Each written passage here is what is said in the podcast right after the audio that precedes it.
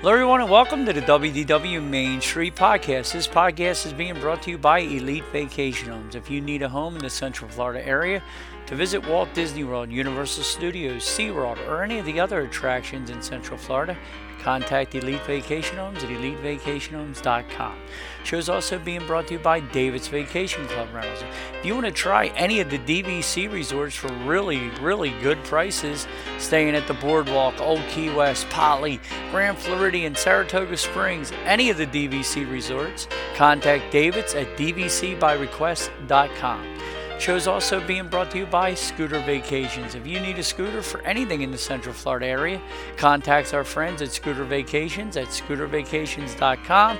And last but not least, if you need to book a trip anywhere in the world and especially Walt Disney World, contact me at American Tourist Travel and we will help you out with all your travel needs. So that's it, guys. We're going to hop on the train and head on over to the pub. Your attention, please. The Walt Disney World Railroad now boarding for a scenic trip around the Magic Kingdom. Board!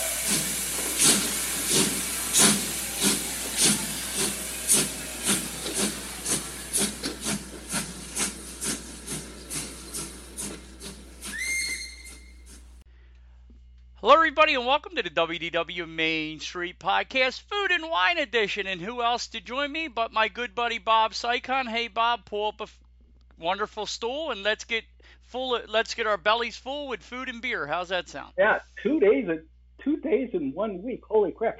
When you call somebody up from the minor leagues, you give them a full cup of coffee. Well, we got you a ten day. You're you got a ten day trial like they do usually with the minor leagues. They'll bring you up for ten days usually. So- yeah, I better do a good job, or I'll get sent right back down. No, I probably will anyway. No, you've never been sent down. You just retire on me from here and there. That's the yeah. problem. well, I like to I like to go sit out in the bullpen. You know, chew a little bit of bubble gum. hmm uh, you know, chit chat with the guys, and and then every once in a while something crosses my mind as to uh, gets me all uh, worked up or uh, jazzed up, and and then I, I feel like I have to come on and talk about it. Like like for instance, uh, this crazy pay for fast pass system that they're starting to trial at Disney. Boy, is that going to be a mess. Oh, it's horrible. It's absolutely horrible. We'll probably really destroy that on Sunday, but we'll do a little short blurb here because this is supposed to be a fun weekday show, which I like. That's the reason I like these. Is it ain't Doug always crying and complaining over the weekend because Disney did something else wrong.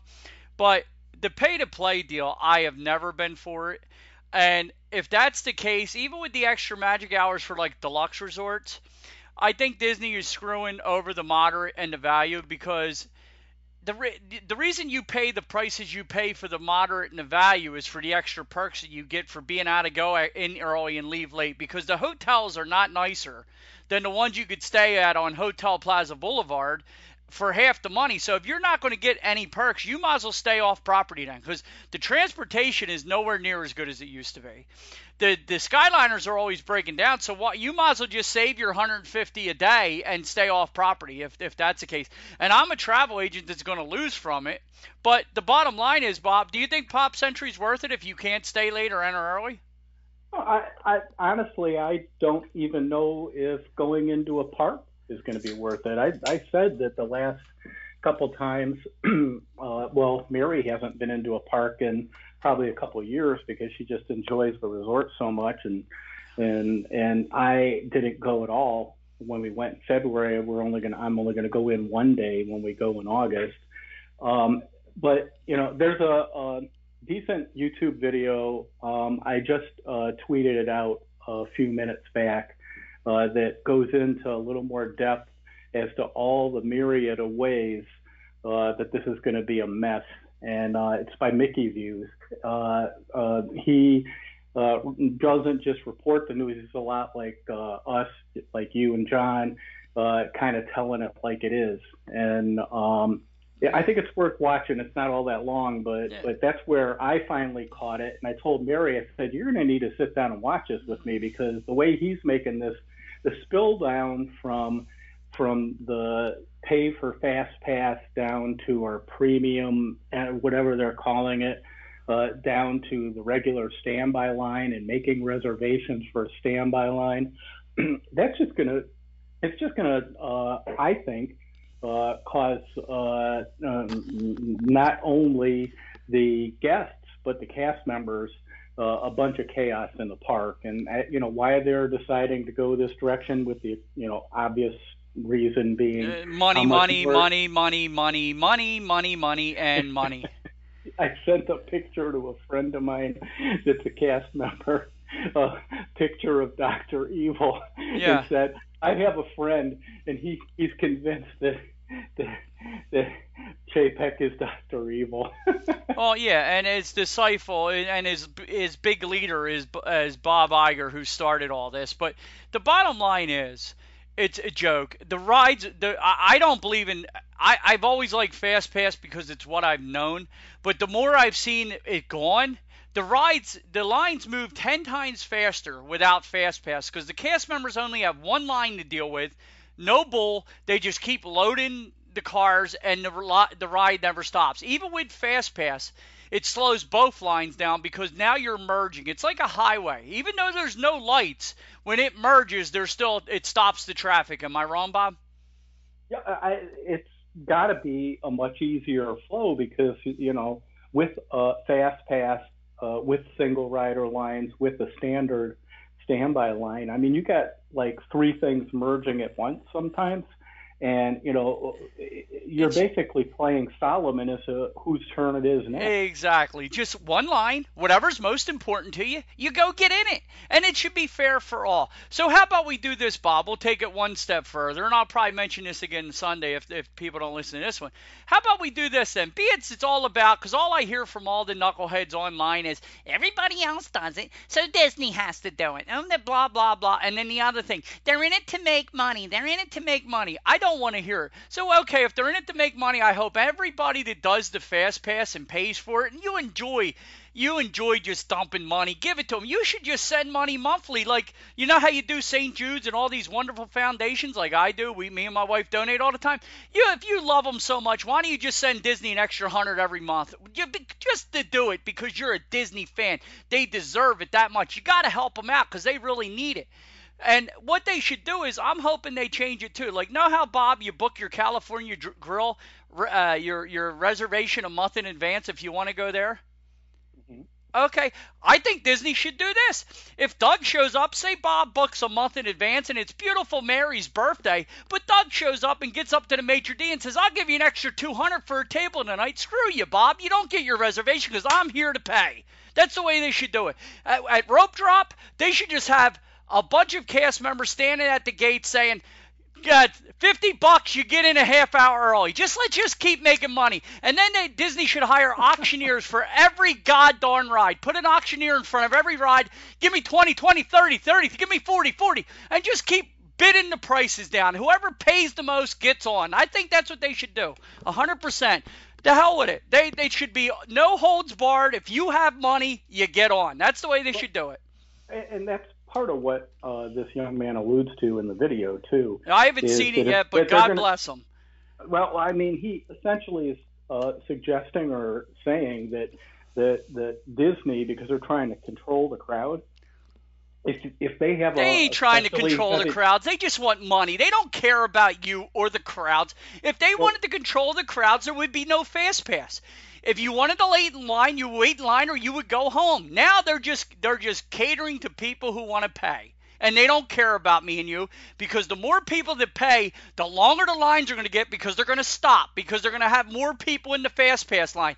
So nobody in a stand line, line is never going to get on. So they really don't care about crowds, Bob holy smokes, I didn't know it was going to get you this worked Oh, it, it's aggravating the hell out of me. It always has because I've listened to other shows where, you know, if I stay at the Grand Floridian, I deserve a better vacation than you staying at Pop because I am better than you because I chose the Grand Floridian. Hey, just because I stay at Pop doesn't mean I don't have the money you have. It's just because I don't feel like blowing it and, and saying when I get back from my trip, yeah, I stayed at the Grand Flow. I am special. I'm rolling in it. No, because I'm in the parks. I want to be in the parks. I ain't spending my trip at the Grand Floridian. It's beautiful. I love it, but I, I, I, I'm at the parks most of the time, so I don't see the price. The reason you're paying to stay at the Grand Floridian is the beauty of the resort, the multiple pools, the extra transportation to the parks, the bigger rooms, the nice rooms, Citricos, Narcoossee's, uh, Vicky and Al's, uh, the spas. That's why you're staying at the Grand Floridian. It was never intended that the parks were supposed to be added to that. Am I wrong? No, you're not wrong. I and, get a better and, and mattress at the Grand Floridian than I do at Pop Century. Mm, I, you know, it depends on what your tastes are too. I mean, for instance, it's funny you mentioned those two because the only time that my brother and his family have been able to come down to Walt Disney World uh, was on a business trip for him. He they held a national conference for his employer, and and the resort they had it at was at the Grand Floridian. So he did about two three nights at Grand Floridian and he wanted to stay a couple extra nights, and we were down there visiting with him. He said, "Well, where should I stay?" I said, "How much do you want to pay?" And he said, "Well, not this much." And I so I booked him Pop Century. That's where Mary and I were as well. Mm. And when he got to Pop Century, his first words to me was, "Oh, well, this is more my style." Yeah, exactly, and that's fine, and it's beautiful, and they the updates are great. I love Riverside. I've stayed everywhere else almost. I love the Animal Kingdom, but I don't feel like because I stay at Riverside and somebody stays at All Star or Pop that I deserve more than they do. I get more than they do at my resort. The park should be equal to all of us. That's always been my opinion, and it always will be my opinion. You know, just because uh, I, just because I can afford a Porsche and I buy a, a Taurus doesn't mean I expect the Taurus. I mean, uh, well, it shows you how old I am. Just because if I want a Porsche but I buy my Kia Soul doesn't mean I expect my Kia Soul to break down. The Porsche probably won't run as long as my Kia will, if you understand what I'm saying. But that's my choice, what I buy. And but, it'll be a hell of a lot more expensive to fix too. Exactly. But the bottom line is, I don't like the pay as you stay. But I hope, I hope if they do this, I really hope Disney totally goes the 100%. So I hate them so much that I don't want to go back. So I hope they really do grab every last nickel because that's what they're doing. Don't you remember when I said I hope they create a Wreck It Ralph at every resort that grabs you? And before you leave, they should turn you and every member of your family upside down and shake every last damn nickel out of your freaking pocket before you leave. That would be the greatest ride at the end, don't you think, Bob? He rips your shoes off to make sure you're not keeping any money in your shoes either. Just shakes Does you until any- every nickel comes out. Does but, anyway. Yeah, but the bottom line is, yeah, just do it with the restaurants. Oh, you had reservations at the boathouse, Bob? No. Mr. Johnson over here, he offered extra $50 for your table. Tough crap. Go home. You don't eat tonight. That's the way that. but what what would stop them from doing that? What's the difference between that and paying to get on the rides? Like whatever happened to hard work? Like you get up, you do rope drop, you get to the park, and you get in line. This country has become to the part now where paying is everything. Doing doing the homework, doing the work it means nothing. It, it everything now is turned into the almighty buck, and I don't want to wait or I got to have it now, and I can't wait for anything. No work is involved. I 100% agree with you. That's why I made the point that Mary and I aren't sure it's even going to be worth going to a park. I mean, I just bought one ticket for one day it was $116. Yeah, and, and I don't, and you don't deserve to go on any rides, Bob. If you want to go on Soarin', you should have to pay an extra ten dollars, Bobby, if you really want to do that. Well, that's what I'm afraid is going to happen, right? Because at the end of the day, um, uh, it, when they start doing all of this, we go into the park and there's no guarantee that you're going to get on a attraction. Then why spend the $116? Now, for me on this trip, it mainly was because I want to go in. I love World Showcase, food and wine's going on because of our, our move up to Kentucky and now Tennessee. Um, I haven't been able to get food and wine in a number of years. So to me, that was a, a you know, to go for one day was a, a reasonable decision to make. But if I were there on a trip and I had spent several hundred thousand dollars on park hopper tickets, and I had no guarantee whatsoever of first getting a park reservation because that's not going away, and second, not being able to ride any more than maybe three or four rides. Not worth it at all. Yeah, I might as well stay at the resorts and just hang at the, hang at the blue bar. and and this is why I get pissed off, and everybody acts like Doug's a, a jo. And we got to get into food and wine before I continue to go. But anyway, when I went, let's just play it this way: like '97, Bob, a day in the park was like 60 bucks, wasn't it? Somewhere around there a day. Sounds like yeah. Uh, roughly. To get, now, to get, it, to get down to 60 bucks nowadays, you got to buy a 10 day ticket. Yeah, but the bottom line is it was around 60, 70, so it's doubled. Bob, has your salary, like the, the year before you retired, did your salary double from 97? Were you making double what you made in 97? I don't think I was. No, there's no way in hell you were making double. I, I know I'm not. I'm not even. I bet most people between 97 and now that work a normal job that don't own their own business or haven't hit the lottery, I guarantee you your your salary has not doubled in the last 20 years. I guarantee it. I don't know. Do you know anybody that uh, their salary doubled in 20 years? A normal worker. I'm not talking about the CEO and people like that. I'm just talking about like like if you're a school teacher. Do you think in 97 if you were making $22 an hour, you're making 44 now? Oh my goodness, no. Exactly. You think a cop's making double salary? You think a fireman? No, a nurse. You think a nurse who made say twenty eight dollars an hour is making fifty six an hour or thirty dollars, mm-hmm. whatever? It's bull. No, it's not. But it's okay for Disney to charge you double, and that's fine, and we're still paying it. But now they're going to add they want you to pay as you go too. So it's yeah, just no, I. That's the thing that really irks me is, and I said this on the show this past Sunday, but but Mary's theory is that Disney's trying to reorient themselves to have a clientele that is a more affluent uh, group of people. Yeah, and well, this is just one thing that pushes them in that direction because unless get the watch the video. I, I did tweet it out earlier. I'll try I'll try to tweet it again later in case uh, people don't want to go back and search for it. It's on it's all in WDW on Twitter. But that, that's part of the point that this guy makes. He said, if you're a family of four and you walk up to a ride and you're set and, and you want to get fast passes so that you can ensure that you're going to be on the ride, it's going to be like ten to twenty dollars a head. Who's gonna Who's gonna pay that family of four another forty to eighty dollars? Yeah, well, you'll listen because they to want to ride that ride. Yeah, but people have money who don't care about uh, you know. So apparently, like this is whatever you get, money. You know, you'll hear. Well, I paid, blah blah blah. But this is the problem with it. Just because you you're you're well off this family of four, he might have kids he still wants to put through college. He's working, he's a school teacher or whatever like that. When you already put out six, five or six grand for a trip, like you already paid for one day to say you're going to see Rise of the Resistance, $120 a person a ticket, 480 for a family of four. Now you're told on top of that if you want to ride.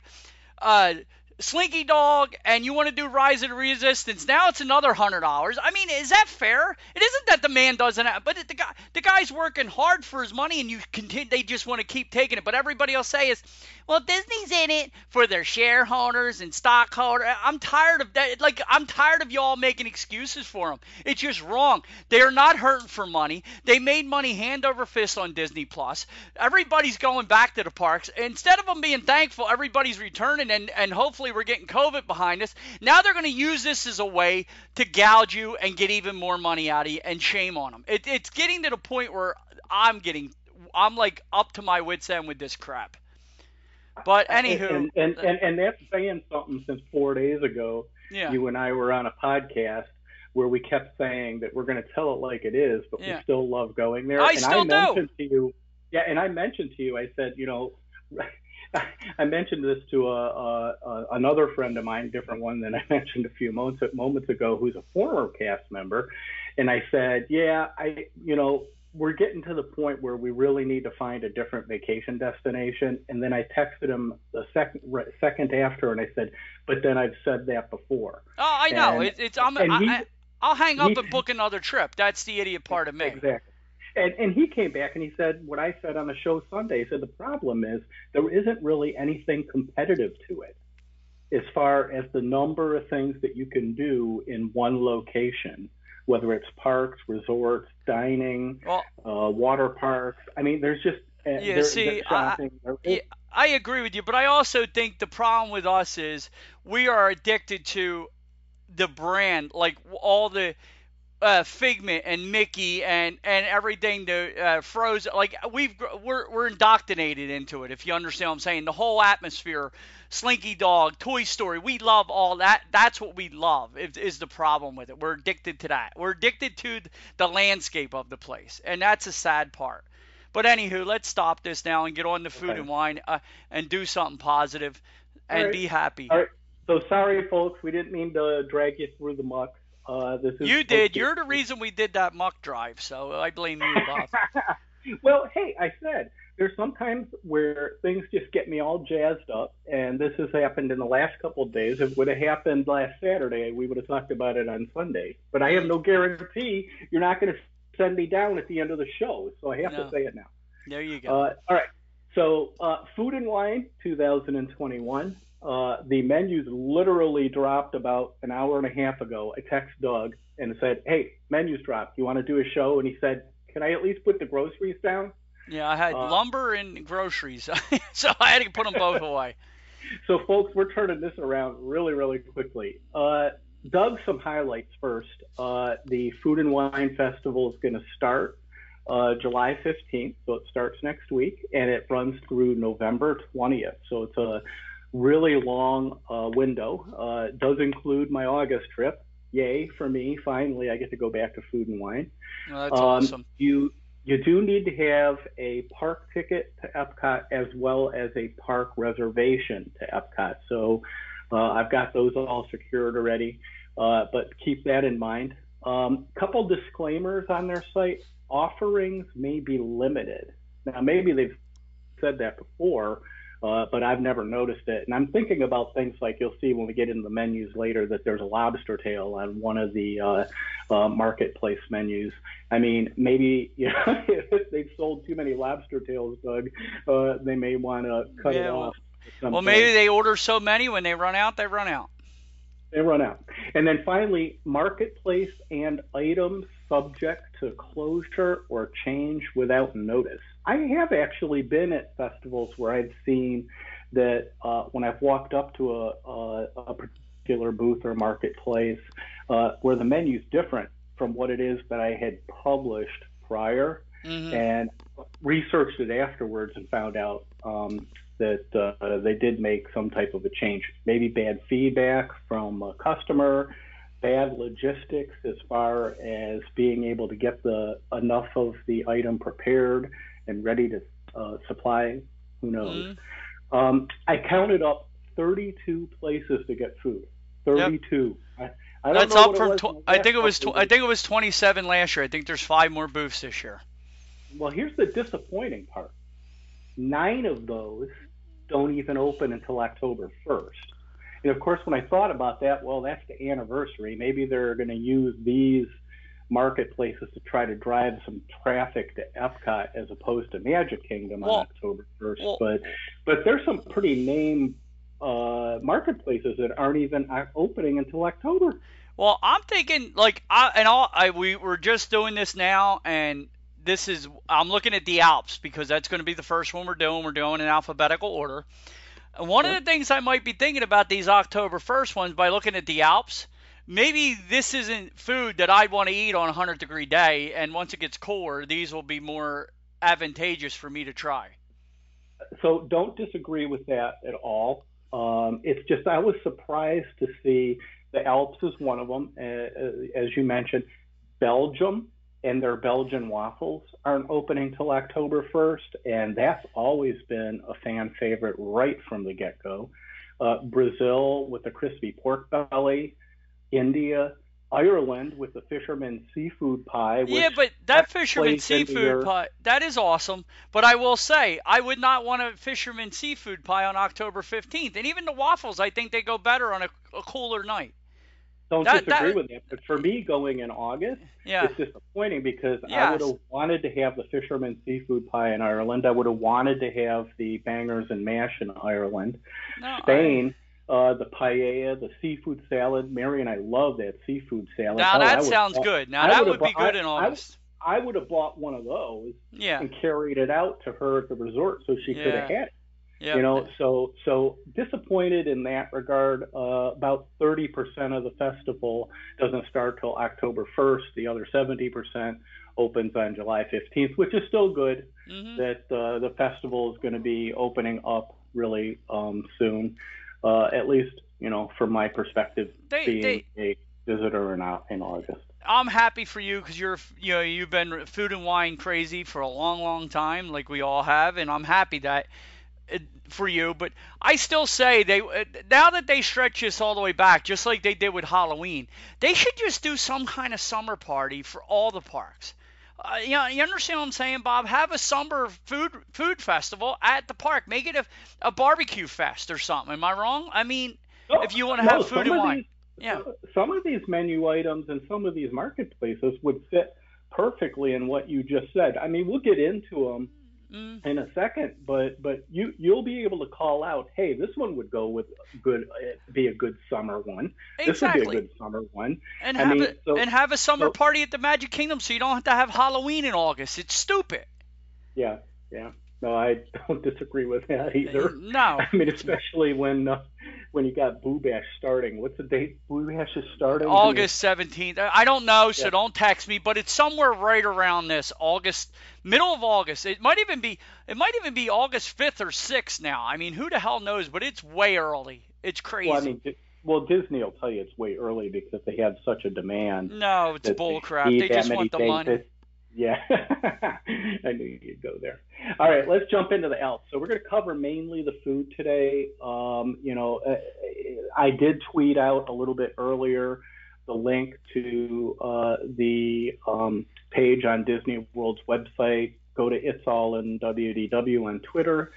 Uh, look at my tweets. I'll try to do it again after we're done here. And once Doug does get the uh, um, uh, show dropped, but the Alps uh, opening October 1st uh, is num- is the first one. Uh, very popular item, not something that I'm interested in. I've had this type of thing before, and it just wasn't my jam. Uh, but the warm raclette Swiss cheese with alpine ham, baby potatoes, cornichons, and baguette. Uh, the warm rac- raclette Swiss cheese with baby potatoes, cornichons, and baguette. So basically, you're getting it with the alpine ham or without. I'm sure the price will be a little less for the one without the ham. And then finally, for dessert, a blueberry and almond frangipane tart with creme fraiche. Uh, and then a bunch of wines when it comes to the uh, beverages, if you want to take a look. Anything interested interesting to you in that, Doug? Yeah, I've had the Swiss cheese and the Alpine ham. It's it's pretty good. I enjoy it. I mean, I, this menu looks pretty much what you would expect from the Alps. Am I wrong? I, it's basically what they've been Yeah, yeah. in the last couple of years. I've seen it a lot of uh, a lot of it um, because we haven't been able to go on live streams, and everybody raves over it. Uh, it, like I said, it's just not our jam. I, we've had things like this in our regular life with friends that uh, we have, and it's good, but it's not something we go out of our way to get. No. Now in Australia, uh, used to be a place where at least Mrs. All in WDW would uh, go out of her way uh, to get uh, roasted lamb chop, but they've changed recipe uh, since we've been there last. Uh, roasted lamb chop with sweet potato puree, bushberry pea salad, and pistachio pomegranate gremolata. Um, I'm not going to say that she wouldn't try that if she were going into the park, but it's definitely not uh, the one that uh, she really, really liked, which had the little pesto and potato crunchies. Uh, the grilled sweet and spicy bushberry shrimp with pineapple, pepper, onion, and snap peas uh, is uh, eerily similar to the shrimp dish that they've been supplying the last several years. Might be a few little changes, but basically the same. I've had that And- before. It's pretty good. Yeah, finally, and finally for dessert, uh, the deconstructed pavlova with pastry cream, citrus macerated berries, and lemon myrtle meringue. I, I, I don't know what it is with me. I do not like things deconstructed. I want to construct it, I guess, because I'm a construction worker, but I don't want it deconstructed. I want it constructed. That's what I'm paying you to do. I actually wouldn't mind seeing that deconstructed Pavlova. Maybe they supplied that last year, and I can go back and look at an old video. Uh, because what I found with the one that was not deconstructed uh, was that it, uh, you know, was very uh, uh, sort of like it was like a, a hard on the outside, soft on the inside type thing. It just that was not. Um, that wasn't our thing either. Uh, we probably would try, uh, try the lamb chop. Um, it's not something if I'm going in by myself, which I am, that's on my list. But uh, that would be something that Mary would probably want we would probably get the shrimp, me and Brenda, because I've had this before and I enjoyed it. I, I if, if shrimp or scallops are on the menu, there's a 99% chance me and Brenda's going to try it. We might not always like it. If the shrimp's cooked right, it's usually it all depends on if if the shrimp or the scallops are cooked right. Usually the flavors I usually enjoy. It all depends on the cook of the shrimp or how long it's been sitting there. Do you agree with me on the shrimp and scallops? I, yeah, no, I do agree with that. But then you make shrimp quite a bit, uh, especially the garlic shrimp. Yeah. Um, and I make I all kind of shrimp. I do shrimp tacos all the time. I'm always cooking shrimp. And, and, I know you feel that you do a really good job of cooking the shrimp. Well, mm-hmm. for me, it's a similar type thing, whether it's my son or me. Uh, I feel like I do a pretty good job with shrimp. It's such a common thing, an easy thing to be able to do yourself as long mm-hmm. as you have the seasoning right getting it at a festival is just not exciting to me. I want to get something that I'm not necessarily going to make myself. Mm-hmm. And we just don't make lamb chops all that much, so that's why I would go that direction. Yeah, see, we don't because we lamb is, you know, we don't. I always and you know this. Everybody picks on me. I call lamb Bambi for some reason. I know it's not deer meat. It's just lamb meat is just I don't know what it is. I don't eat it. It's same thing with veal. I don't eat veal because I don't want baby calves. You understand what I'm saying? It's just it's just my own little ideology. If you understand what I'm saying, my craziness. and but nope, and that's okay. And that's okay. And then, but me and Brenda, like, who's a mom, like my my mother-in-law is a seafood allergy, so we eat, we love seafood. Like that's our favorite. That's our jam, seafood. That's like candy to me and Brenda eating any kind of seafood but we don't eat it as much as we would like to. We eat it probably once or twice a week, but we would eat it before mom we found out she had a seafood allergy. We probably ate seafood four or five times a week out of seven days. You know, I mean? at least four times. But shrimp or scallops, whenever it's there, it's kind of like a person who loves cake can't walk by a piece of cake. I love shrimp and scallops that much, and and face it, you can always find room for one shrimp or one a couple shrimp and a couple scallops. Oh yeah, oh yeah. No, no, they're so small, right? I mean, yeah. you certainly could have a few. I, I mean, I for me, excuse me, for me, um, having shrimp out, um, I, I'm not as fond of only because I know I can make it at home. Now I am a lot more leery of trying to make scallops. I've done it before. Um, they were good, uh, but I just I feel like I could get those prepared much better if I get them out. Do you know so what I'd the biggest more... you know what the biggest secret two secrets to cooking scallops are, and it'll make your life a lot easier. When you when you cooked them before, have you dried them? Yes. Okay, you got to dry them with a towel.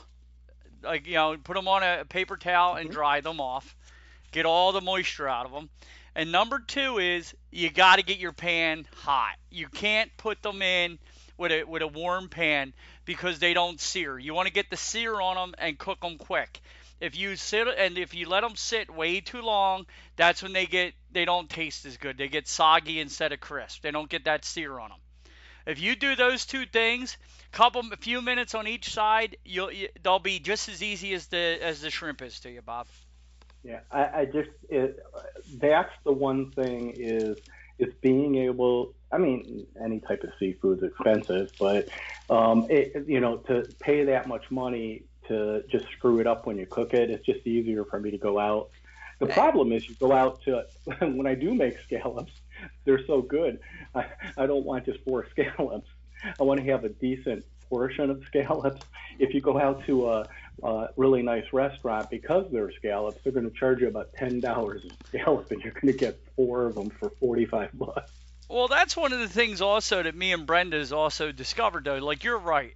Like you, you only need uh, I mean, you want a few more when you go out and usually like at Disney, you get really good ones, especially if you go over to Canada where they have the risotto and stuff sometimes with them. You know what I'm saying? The mushroom risotto and all. But like me and Brenda, when I we used to go out and buy a pound, and it was just me and her, and you get like 16 or 20 scallops, and I don't usually like eating scallops much as leftovers, Bob. I like them that day, nice cooked. I, mm-hmm. I really don't like reheating them that much. So I've learned when I go to the store, I tell the when I'm buying the seafood, I'll have 12 scallops, so I'll have 10, depending on what I'm making. Like a lot of times we'll do, I'll do surf and turf. I'll make filet mignon so Brenda's mom can have one. I'll do a filet mignon and I do the shrimp. And when I do the shrimp, I'll just go up to the seafood, up to the counter and say, give me 12 shrimp instead of a pound because usually I'll get 20, 25 shrimp. We're not eating them, me and Brenda, and, I, and I'm constantly right. throwing away. So basically now I know what our portions are, and it'll make it a lot easier for you to buy it. And it, I, I it, cooking seafood becomes easier when you don't feel like you're throwing out as much. You just yep. buy exactly what you're going to eat, and don't be afraid to tell the guy, listen, I'll have 12 shrimp and I'll have 10 scallops, and that's plenty. Who wants to eat more than that? Right, exactly. Exactly. So that's another that's way that you that you won't feel bad about cooking them either. Like if you and Mary in the mood for scallops, stop at the at the store and buy eight scallops, Bob, and cook them. Mm-hmm. And, and yeah, but it's it's, it's not as overwhelming either. And tw- ten shrimp, you have a nice meal, but you're not throwing nothing away. Am I wrong? Right. No, it's a great it's a great tip. It's a great tip. Never thought to do that. Generally, your uh, inclination is to go up and say, "Hey, give me a half pound of shrimp." You know. And mine used to be always a pound. The pound, I'd walk up, give me a pound, give me a pound, pound, pound. And then all of a sudden, after about 10 years of doing that, that's how stupid I am. Finally, one day it kicked into me and go, why am I buying a pound of these mini shrimp that is like 36 shrimp, and me and Brenda are only eating like 15 or uh, 16 of them? You follow me, Bob, with the real small ones? Right. We do eight a piece in whatever I was making because I like to do seafood farfalle. Have you ever had that? Mm-mm. It's with the farfalle noodles, a little bit of lemon, a oh, yeah, little yeah. bit, mm-hmm. little bit of garlic and all, and then I'll throw shrimp and scallops in that, Bob. Oh, it's, great. it's awesome. But the same thing, you get you know 15 20 shrimp in there you get a few because then i'll do the baby scallops with that you follow me but you don't want many leftovers that i'll make a half a pound of the pasta throw a few scallops and shrimp in it's a great meal for that night am i wrong yeah, sounds good. So yeah, portion when you buy seafood, don't be afraid to portion control because you actually see if they're the big shrimp and you know you're only going to eat, you know, four or five of them. Why buy a pound and throw it out because you're not going to reheat it. Right. So. Right. So so let's move on to Appleseed Orchard. Um, couple of food items there, real short and simple: apple crumble tart and apple chips. Uh, this one ha- is more towards the beer and cider end of the spectrum. There's about half do- or a dozen really uh, choices from a beverage standpoint. But uh, if you want a little dessert and you like apple crumble, uh, then this is the place to go. I have a feeling if uh, Brenda was with me, she'd probably make me try that. you know, we're not uh, big dessert people. Nah. So walk on by. Okay, also opening October 1st, Belgium uh, which really does surprise me. I, I appreciate your uh, comment from earlier about maybe this would be a much better thing to have in the autumn, mm-hmm. and it probably is. But the reason that it's uh, uh eyebrow raising for me is because Belgium is one of the uh, marketplaces just super super popular. Pretty much everybody who ever goes to Food and Wine walks away with one of these Belgian waffles. Mm-hmm. Uh, so you have um, beer braised beef with served with smoked gouda, mashed potatoes. They've had those for a number of years, back to even when I uh, went last. Um, Belgian waffle with warm chocolate ganache, and Belgian waffle with berry compote and whipped cream. Uh, though that's a pretty standard menu for Belgium. I did notice watching some of the live streams last year, they they sort of flipped uh, you know different uh, waffle uh, in there with different uh, types of uh, toppings. So maybe they'll do that again this year. I don't know. Uh, I won't know because it doesn't open till October 1st, and I won't go back by then. Well, then the crazy part is with food and wine too, like you were just talking about. Something crazy might happen by then. Some of these might pop open from here and there because they do have soft openings. So you never know what you'll find when you get there, Bob. To be honest, between now and August. Well, if I hope one of them is Brazil opening up because Yeah. they're not opening till October 1st either. Also, another wildly popular marketplace, uh, especially because of their crispy pork belly with black beans, tomato, and onions. Uh, I would have had that if I went. But the one I really am disappointed I'm not going to be able to get is the Brazilian seafood stew featuring scallops, shrimp, and whitefish with coconut lime sauce and steamed rice. Every time I watched that in the last year or two on a live stream, on a live stream, I was drooling, Mm. and I was looking forward to that. If uh, since I was going to be going to Food and Wine, and now they threw me the curveball uh, that it's not going to be a booth that opens until October 1st. Damn them. Well, at both of these booths, I would have enjoyed. I would have the the beer braised beef is awesome with the smoked Gouda mashed potatoes. I really enjoy that because I didn't comment on that. I'm sorry, but the crispy pork belly, without a doubt, I've gotten every festival that that's been available. I've gotten it multiple times. The seafood now, I would love all that, but I do not. I and I love coconuts, but I do not like the coconut with the the sauce. I don't like. I I- now I'm afraid. Like I would probably try it because I like to try it and not like it. But like even one of the only things that I didn't like at Yak and Yeti or at the over at the uh, Magic Kingdom at uh what is it the Skipper Canteen. The both Mhm. of them had these seafood stews and they had it like a coconut uh, broth, like a coconut curry broth, and I I couldn't stand either one of them. But I think I'm Huh. gonna like it because I see all the seafood involved, and the broth has ruined it for me in both places. Well, that's too bad. I see. For me, that for me, either one of them would that you just described would have been interesting. I've made uh, a coconut uh, curry um, uh, chicken dish in the past, and if I had it with the scallops, the shrimp, and the whitefish, I think it would be a really outstanding thing to have. Um, I wouldn't mind seeing the recipe for this one and trying to make it myself since I can't get it uh, at the festival with them not being open. The crispy pork belly's kind of been hit and miss for me in the past. It has to be cooked right, like we were talking about with the shrimp. It can't be sitting Yeah. there. It has to be hot off the presses and ready to be eaten. So the very first time I had it, I actually was walking around doing a, uh, mm, uh, uh, sort of a YouTube video with Rick Howard of Kingdom Magic Vacations, and it was way overdone. And we commented on it at the time, but you know, once we got done recording, he looked at me and said, "Boy, that was not good," and uh, and and and and it wasn't. To your point, has to be done right. Um, so for me, I, the, you're right. The beer braised beef at Belgium is good. I've had it in the past. It's probably something that I would have been okay passing on having again because it's a little bit more ordinary. If I had to pick anything out of these two, uh, it would have been that seafood stew. And by the way, I missed the Brazilian cheese bread and didn't mean to do that, but um, it's cheese bread. Yeah, I, I mean, I've everybody it loves it. They rave it. They rave about it. I'm sure it's really delicious, but I just uh, I'll pass on it. See what I would do with that is I would get the cheese bread with the stew and use the bread to dip into the, the coconut lime sauce. Well, there you go. That would work out, and you Well- might like it. Yep, listen to this. This is what I had at Yak and Yeti, the Malaysian seafood curry. Tell me this doesn't sound good when you read it. Jumbo shrimp, Dungeness, Dungeness crab, ravi, ravi, ravioli, zucchini, spinach, tomato, mushroom tossed in a red curry coconut sauce. And that red curry coconut sauce, I can still taste it to this day. It's so sad, and I thought I was going to love that. I just can't. It just the curry and the coconut just don't work for me. Hmm.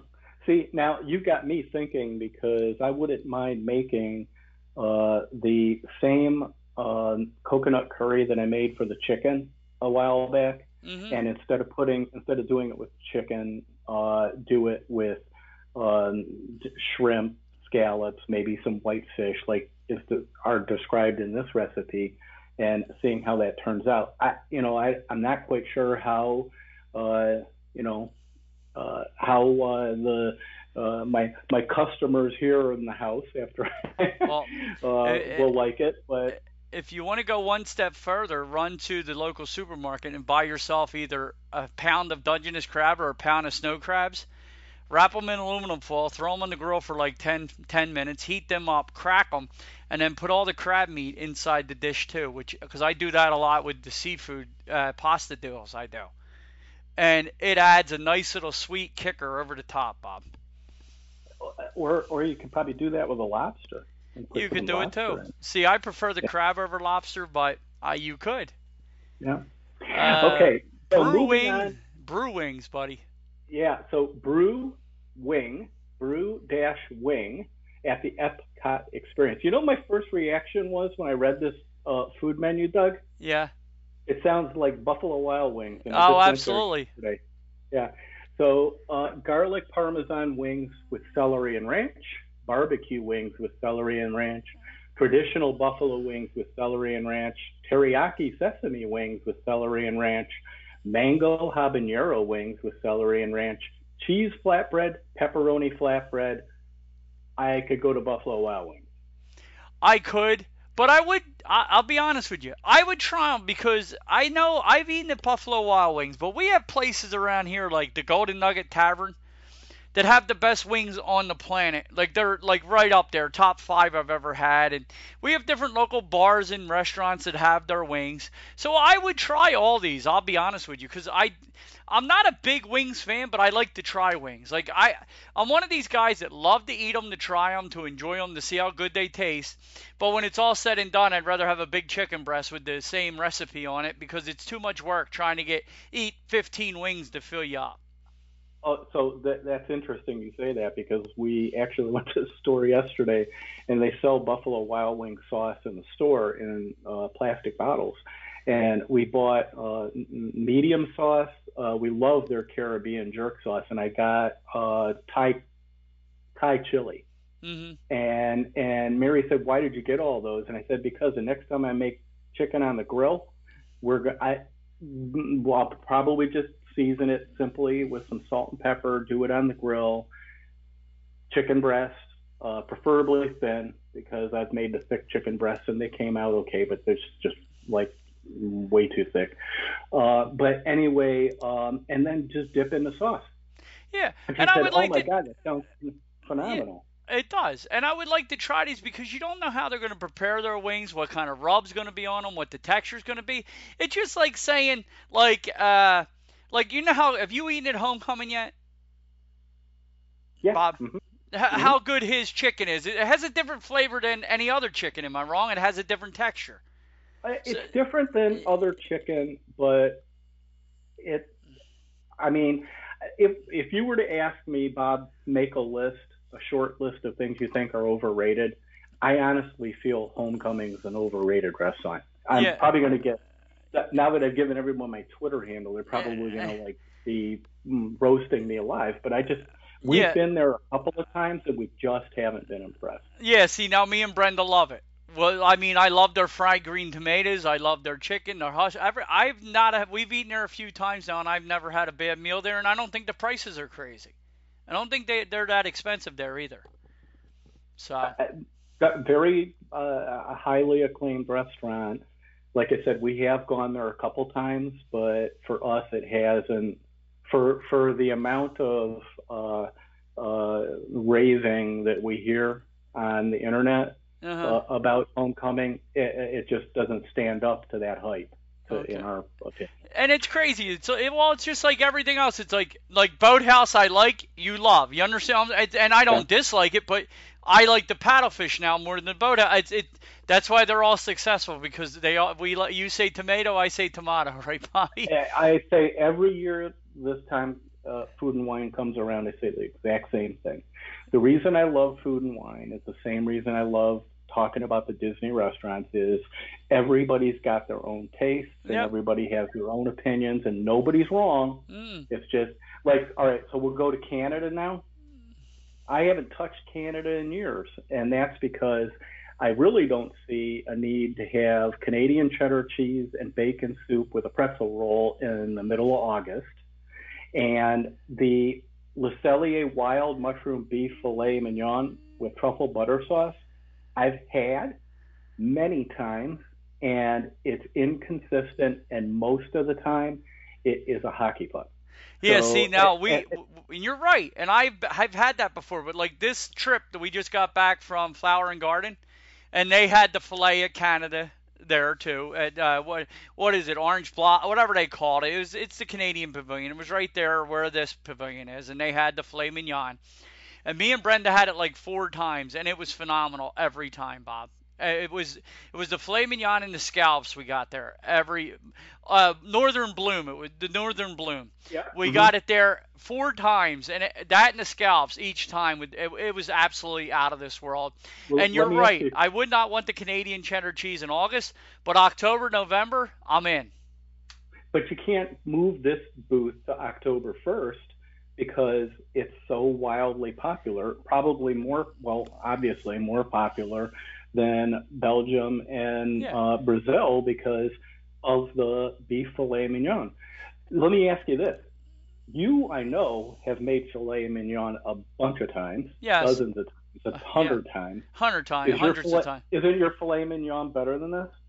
It's very yeah. It I pref- my wife thinks it's better. I'm gonna be yeah. Mine's better because it's consistent. It's good every time I make it. But I know my I'm making it. It's my temperatures and it's made right for me, not hundreds of people. But this is awesome. When it's made right, it's right. And and I'm not opposed to telling them when mine's bad. I just take it back and get another one. I have no shame. I'm not gonna eat something bad that I pay for.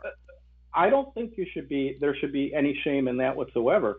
I've seen it happen on live streams now. I know I've personally done it. Yes. I got a dish once that was supposed to be a chicken and, you know, like almost like a chicken stew. They handed it to me and it literally had one piece of chicken in it. yeah. And I t- said handed it back to him i said, Dude, this has like one piece of chicken. mm-hmm. No, it's oh. I'm sorry, because they were just ladling something into a bo- cardboard container. They weren't paying any attention. See, and what I would do is see this is the other thing that I think Disney should do better with, and I'm not trying to criti- cri- I'm just trying to c- critique. I'm not over criticizing, because I love food and wine, and I love the whole atmosphere of Flower and Garden. Me and Brenda, my beautiful bride, we were roaming around Epcot like two children again this last trip. It was so awesome. It, was I loved it so much just hanging out at because tables were abundant, Bob, which were awesome. Like even though it was crowded, they seemed to have more tables and more areas for you to chill. We we got a table every single time we grabbed food, which that's awesome, isn't it? Oh yeah, absolutely. It was so nice to share our meals, try, have drinks. We had a blast. But this is where I think Disney could do better. And I'm sorry, everybody's going to yell at Dougie again because God forbid he critiques the big mouse.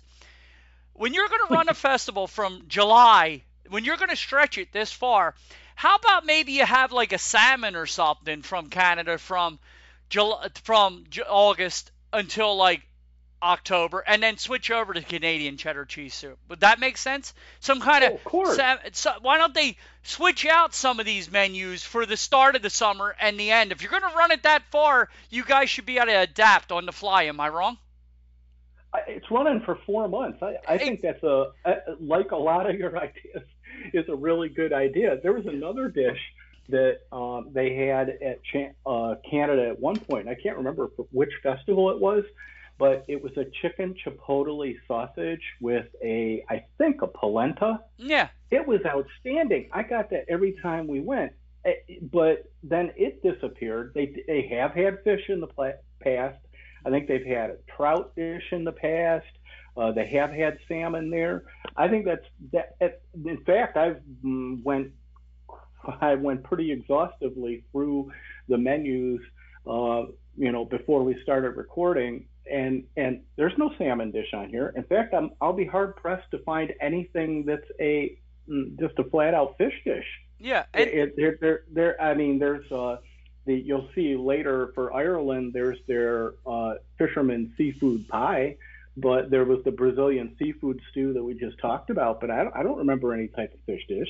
No, and it's it's sad. They should switch it up a little bit. And I would like if you really need the Canadian cheddar cheese soup, go into the restaurant, eat in the air condition where you can actually enjoy it. Because out in the middle of the Florida heat, I'm sorry, and I've spoke about this before. We talked about the grilled cheese. Remember that I came over by uh, over by Test Track and all, and they had this special grilled cheese and the tomato soup. I'm not eating tomato soup in July and August. Now, October, November, December, January, February, yeah. I'm in for a grilled cheese and tomato soup. I had a grilled cheese today. That's what I ate. I hurried up so I could do this show. So that's my point. It's like they should be able to change this up, maybe do something a little lighter, and then bring in the Canadian cheddar around October 1st and do it then. I, I think that would be a perfect compromise, don't you? Yeah, I, I think it's a great idea.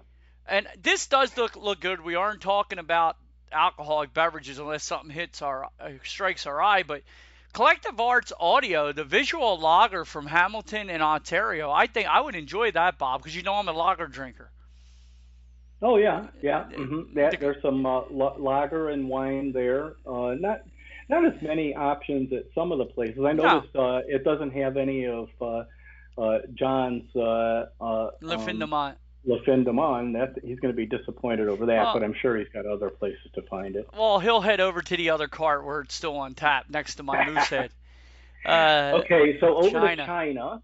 Uh, we have uh, pan fried chicken dumplings with house made sweet and spicy sauce. Uh, this next one is probably one that would be on my list. It's uh, Xi'an beef bao bun, uh, a grilled beef with cumin.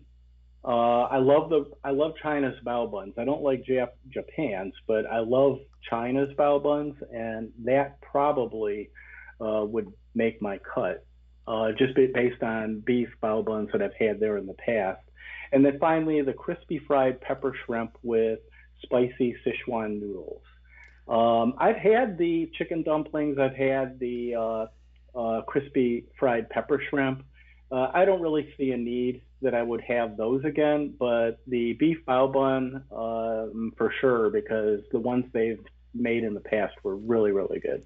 I love their bao buns. I I'll be honest, and I always am. Uh, me and Brenda would buy all three of these and and share. We would enjoy this. We really would, because we did a lot of that at Fly. Because we didn't eat entrees that night. Like we didn't go out to dinner a couple nights, so we went to the festival. If you, that's what we just ate around the world, and we had a blast. And I could see me buying all three of these because I've enjoyed uh, them before, and I know I would enjoy all three of these again. That would be a nice little meal I grab Brenda a nice glass of wine. I get myself a beer, and we'd be chowing down on some Chinese food, Bob. Well, there you go. So. Uh, the next one is all desserts, and I'm not going anywhere close it close to it. The Neither would me and Brenda. Nah. Candy jar donut made with M&M, Snickers, and Twix. Mm. A sriracha glazed donut. All right, now that one's a little bit interesting, mm. but I'm still not going to get it. Chef's donut of the day, okay, the donut box pack of the four daily donuts, and a crispy chicken on a sriracha glazed donut. That would probably be the only thing I'd even think about trying. Hey, because it would be like the uh, it would be like the uh, with the Brazilian with the uh, I mean Belgium with the waffle. It's it's probably yeah. a version of that. So I'd try that. Yeah, so step aside chicken and waffles. We now have crispy chicken on a sriracha glazed donut. Well, that's a knockoff of uh, Chef Art Smith with donuts and, and chicken. Did you yeah. have his chicken and donuts? They're good. We, we did not. No. Okay, yeah, they, that's really good, Bob. That's his signature dish. That's John's Lisa, John's wife Lisa. That's her favorite. Oh, cool. Yeah. So on the beverages, not that we're covering beverages, but one uh, there's one that stands out there. Left Hand Brewing Bittersweet Imperial Coffee Milk Stout. That'd yeah. be right in your wheelhouse, Doug. I'm right-handed, so I can't drink it. okay, On to Earth Eats, hosted by Impossible, uh, uh, marketplace that it's impossible to get me to stop. Mm-hmm. Uh, the Impossible Burger Slider with wasabi cream and spicy slaw on a sesame seed bun. And then the Impossible Three Bean Chili. Nah, it's not happening for me, but it does make me want to go out and get black beans and let my wife make those black bean burgers because they're out of this world. But yeah, see, it'd be better probably to have Brenda's than to go ahead and uh, waste food and wine dollars on don't get all over me. I, I don't have any problem with people uh, being vegan, vegetarian, and all those kinds of things. It's just not my jam. No, well, Ain't mine either. But the black bean burgers are. Did I ever give you that recipe? Oh, probably not. I think I, gave it to Brenda. you- I, I mean to John. you- I you would like you- it, Bob. I guarantee it. You lost me at Black Bean Burger. I'm telling you, I Bob, I kicked, screamed, I cried like a three-year-old that couldn't get a Mickey bar. I did not want it, but she made me make them, and I grill them.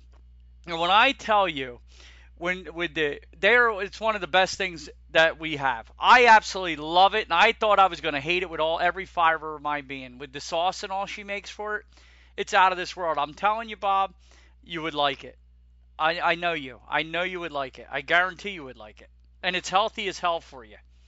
So I have to get you the recipe and let you try it. You lost Now that you have a grill. Black Bean Burger. I'm telling you, if you like it, if you like it, I want a complete apology, and you'll buy me dinner when we get to Disney World together. You lost me at Black Bean Burger. No, I'm telling you. Have you ever tried one? Yes. Okay, well I'm giving. not not a not a fancy Brenda one, but Uh, I've I'll- tried black bean burgers. Mary loves them. Uh, in fact, uh, you, if you if you want to make black bean burgers, I'll give her mine, and I'll bring uh, bangers and mash to go. There you go. But I'm telling you, you'll like this one. I got to get you the recipe. Anywho, Flavors of Fire, hosted by the NFL on ESPN. Read it to us, How Bob. about the NFL? Yeah, how about the NFL on ESPN with their smoked corned beef with crispy potatoes, cheese curds, pickled onions, and beer cheese fondue? Uh, I think this menu is pretty much a repeat. Uh, and then their charred chimichurri steak on a smoked corn cake with pickled vegetable slaw and cilantro aioli. Probably that one will be on my list. Uh, I used to like the uh, uh, chimichurri uh, that you would get on the skewer that had the uh, pesto on it. Yeah. Uh, this is different, I know, but but still, uh, this one would be one that would be interesting to me. And finally, for dessert, a s'mores whoopie pie ion.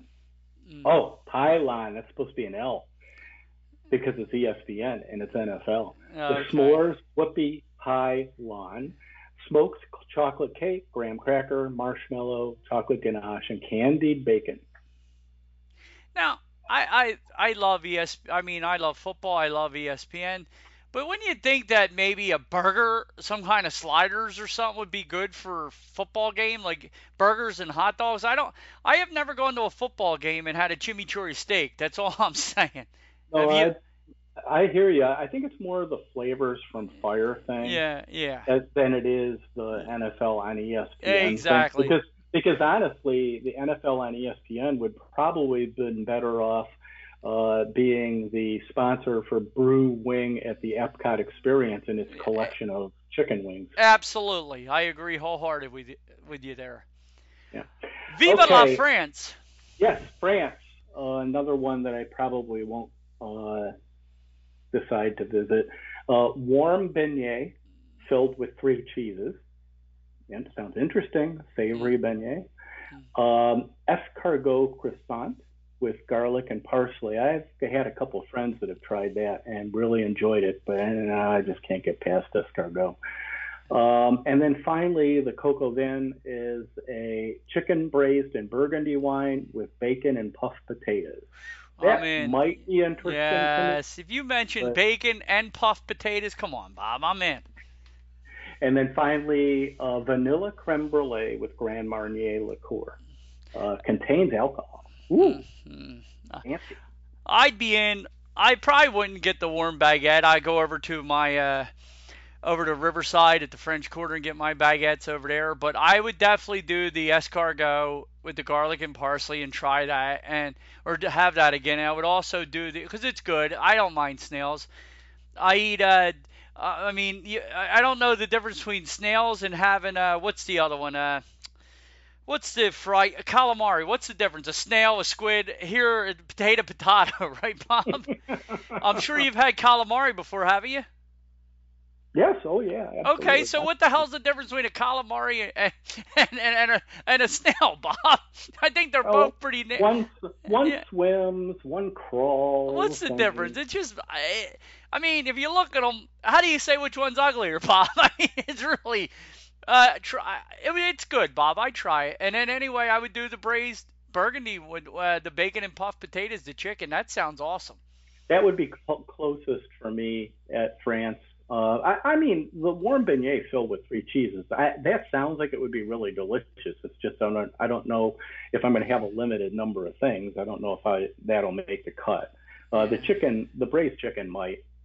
Now, let's have a little bit of fun for the thousandth year in a row. Germany tracks out the same menu. It's sad. Uh, it really is. yeah. It's it's really really sad. The, the sadder part is uh, I'm actually tempted by the pasta gratin with ham this year. It is good. It's good. It's awesome. It but it's like It- it change is. something. Mary made something similar for really just earlier this week for Fourth of July, but it was a sweet version of what reminded me of this pasta gratin dish because I've had it many times in the past. And I, I thought to myself, if that's on the menu again this year, and uh, silly me, like it wouldn't be on the menu this year, I said, I think I'm going to try that because it's a savory version of, of a similar type of thing that Mary made. So it's pasta gratin with ham, onions, and cheese. I very may, very well may get this. Um, roast bratwurst in a pretzel roll. Oh, geez, I've had that a trillion times. And then the apple strudel with vanilla sauce. Most uninnovative hmm marketplace in Epcot. Same menu every year. No, it's sad. It's uh, the, the Germany pavilion and the Italian pavilion. Is, I mean, how many times are you gonna get the same damn ravioli? Am I, wrong? Well, wait till we get to Italy. They have nothing but ravioli. But what about you know, like I haven't gotten there yet either. But I said to I said to my because my godson Jimmy, I went down to One Food and Wine. Remember that was the year I seen you and Mary. I took the, my brother-in-law and my godson went with Mhm. me, and Yep, uh, yep, yep. he bought the ravioli for me, and I enjoyed it. It was good, but it's a it was a ravioli. How about a lobster ravioli? How about you change it up each year? How about something different in there? Well, see, I've said that a couple times already today, but I've been been saying it pretty consistently uh, in the past, and it's and it's I, I want to get something that is uh, a little outside the box. I mean, I, I, I can make a bratwurst. I could buy a pretzel roll and put put the bratwurst on it. Mhm. Mary just made this pasta gratin, just a more sweet version as opposed to a savory version. But we talked about it, and she said, "Sure, I could make that." Um, so I want to have something that I know I'm not going to do. Like for instance, if we move ahead to Greece, Mhm. one of the things that I'm really excited about because I haven't seen it on the food and wine menu, or at least up until the point where we had to stop going because of the uh, relocation north, was the griddled cheese with pistachios and honey. I mean, I'm not going to be able to figure out how to griddle cheese and then put a drizzle of honey and pistachios on top, but I have had this in the past, and I do know it's outstanding. So It I'll is good. Yeah, I'll definitely get this one. In fact, this is one. Although by the time I would get it and then walk it back to the resort because we're staying at Dolphin, um, it probably wouldn't be so griddled anymore. This would be one Mary would want that I could easily think think that oh, geez, I should just buy one of these and take it to her and see see if she enjoys it again. you Um, need to get but- her to meet you over at the fence by International Gateway. Yeah, exactly. Well, depending on where Greece is, if it's close to that fence, Mhm. then probably that would work. Yeah, just Um, have her meet there. They also have spanakopita, which Mm. uh, is, is something they have uh, pretty much each year. And then um, I'd be interested in this lamb moussaka. I know lamb's not your jam, No. but um, Lamb is not my jam. The way to say it, Bob. not your jam. But that, but that, that's probably one I'd be interested in getting to. Um, just uh, because, again, it's not something I'm going to make. Yeah, like I said, the these the shrimp and scallops to me is like potato chips, Bob. I can't walk by them without grabbing a couple. So you Yep. follow me. But I hear you. I hear you. Uh, Hawaii, we're always in for Um, some of these. So, so you know, I should probably get to a point uh, along the way where I get as critical of Hawaii as I have been of Germany. It's just Germany has just been the same menu since I started going to Food and Wine in 2011. So, but Hawaii um, has the Kalua pork slider with sweet and sour dole, pineapple chutney, and spicy mayo. as they do every year. It's a phenomenal dish, phenomenal little sandwich. It's won the festival for me a couple times. Yes, it's a, it's like it, the it's like the Canadian fillet. It has to be on the menu. Like, okay, I'll make exceptions when it's possibly top five of ever of it's in the top ten of anything that's ever been at the festival. Can we agree on that? When it's right, the pork slider is incredible, isn't it? Oh yeah, I, I no, I do agree with that. Like so I said, that one, that gets it that gets yeah. special compensation when you're that good, Bob. That that's yeah. why whatever's at the Germany Pavilion, it's never been it's it's it's never no, been top not. ten foods ever. If it was, then we'd accept it. Yeah, yeah. Actually, I I kind of enjoy Germany's. Um, flower and garden menu much although that doesn't change either but i enjoy that menu much more than i do the food and wine uh, bratwurst and uh, pasta gratin menu uh, because they have the pancakes well, and uh, the pancakes with like the ham on top of those the potato pancakes those are those are really great. Yeah we i've i had them actually last the potato pancakes because i love them. But i prefer the the brats and the uh, the uh, mac and cheese that you get, the normal mac and cheese at the back there, the, the noodle gratin that uh, John told us about, more so, than this. Uh, so I have had that, and I just saw a, a dining review in the last couple days uh, where they got the brat back there at Sommerfest, and he showed the menu. The pasta gratin or that noodle gratin is not on the menu right now. Well, is it? Are you sure it's not at because there's two different stands I used to get it from. No, no, it was in the back, in the okay. back of Sommerfest, right next to the opening okay. to Biergarten.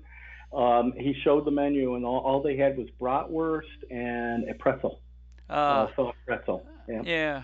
Well, maybe as things get rolling again, they'll start making it again because it's I, it's summertime. Maybe they're slow on the draw with that again. But there was nothing like get one of those brats, getting noodle gratin, cut the brat up real small, toss it in a noodle gratin, and you got heaven.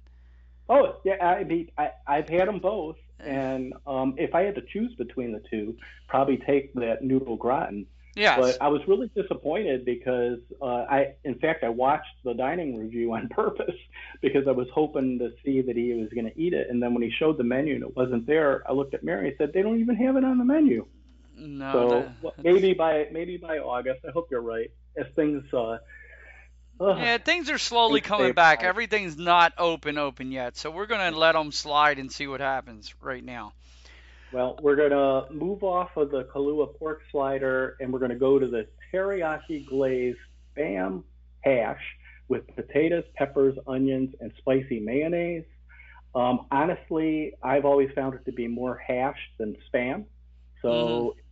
pretty popular. Everybody raves about it when I watch them on a live stream or on a dining review, but I've always found it to be a little disappointing. In fact, I have I think in one of my Disney cookbooks here, I think I have the recipe for it. I've told Mary I think I can make it better myself. Well, I uh, have gone, I have gotten it, and you're right. But I've also told them to throw. I've had them make mine and put more spam in it because I oh. like spam, and they do. Oh, they cool. will add more to it, and I've got the slider and this almost every single time. So, go ahead. Oh, good. No, good tip. Never even occurred to me to ask them to do that. Yeah. So, say yo yo yo. Talk, I want to. No no no no. Put the spam in there. It, it, the the dish is a. It, it's it's spam is the main thing. Put it in there. There's more of the hash than there is the spam, and I'll add more for you. So this third one I have had once. Uh, not because it wasn't good, uh, was it only a one-time deal for me, but it, you know, it, it's something that is rather on the ordinary side. If you like sushi and you have a good sushi restaurant that you go to when you're at home. Tuna poke with eel sauce, spicy mayo, and crispy shrimp chips. And then finally for dessert, a passion fruit cheesecake with toasted macadamia nuts. So I'll pass on the desserts, but if a dessert uh, starts with cheesecake and macadamia nuts, it's probably going to be it. yeah, yeah. I've had the I've had the tuna poke before the problem with I uh, with me is with tuna. I love tuna. Like I like fresh tuna. I, tuna fish is not my jam. I eat it once in a while, but it's not my favorite. I prefer regular tuna. But when you're giving me tuna, it, I mean, I am going to be the biggest food critic on on the planet because it better be perfect for me to eat a tuna. It has to be right because it scares me one because if tuna's wrong, it could it could ruin your vacation. You know what I mean, Bob? Oh yeah. Mm-hmm, mm-hmm. So yeah, that, no, I, I, stay I, away I from it. Yeah, I don't mind having it if we're having sushi at home. Yeah. You know, I mean, anytime you have any type of sushi, you're kind of rolling the dice a little bit. Fortunately, we've usually been uh, pretty lucky but but yeah, I that would be one. Again, I've also said this all along over the years. You you know, there's 32 booths here. Uh, they each have maybe two, three, four items. You're never going to be able to eat everything, so no. you have to kind of like cut your list down a little bit. Uh, if you're ha- if that's what you're in the mood for on a given day, then tuna pokey was good. Uh, we couldn't argue with you. But if you were going to pick one of the three things from Hawaii, I would go with the slider. Yeah, every single trip I've had this multiple times, but most of the time I get the slider, I get the the spam, I head over to a tray with a cold beer, over to a table with a cold beer, and I'm in heaven for about 20 minutes. So, I enjoy that booth a lot. Give myself a, a what you call it, a longboard. As they used to serve, they don't have it here this year, but they had longboards there before, the Kahlua longboards, the Kona yeah, longboards. They did and prior to that, they did their pipeline porter. Yeah. And I was really, um, I, what, the very first time I had the pork slider. In fact, I'm sure it was one of the years that I named the pork slider as the best in the festival. Um, it was I had it with a Kona pipeline porter, and they just paired together so beautifully. Mm-hmm. Um, and you're right; they have changed the Kona beer over the years. They've had longboard. I've they've had. I think I've seen them have their Fire Rock, and this might be the first time I've seen them having the Hanalei uh, in the IPA. Yeah. So it'll be uh, be inter- that would be interesting. Uh, maybe maybe I'll pair those together. Yeah, so, so I would be I would be getting the slider to spam. I'd send Brenda over to Canada to get me a, a Moosehead, and we'd be enjoying ourselves. Oh, there you go. Yeah. So you got your menu all, all yeah. set. Yeah. so at hops and barley, uh, we have uh, New England lobster roll, lobster with herb mayonnaise on a griddled roll, um, hot beef sandwich with horse, horseradish cream and pickled vegetables, and a fresh, freshly baked carrot cake with cream cheese icing.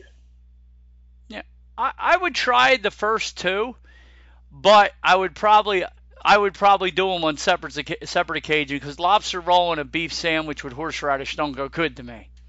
Yeah, I would I agree with that. Um, I probably would pass both of these only because I've had the lobster roll from Hops and Barley before and been disappointed pretty much every time.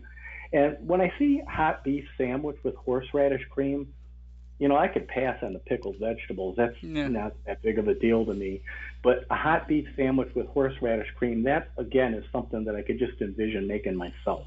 Yeah. So, so that being the case, I, I probably would pick something a little more out of the box than mm-hmm. these two. Yep. We're going to India now, Bob. Yes, opening October 1st. We can't go till October 1st, uh, which is good because we got to get all uh, you know all the paperwork in place and that. Okay.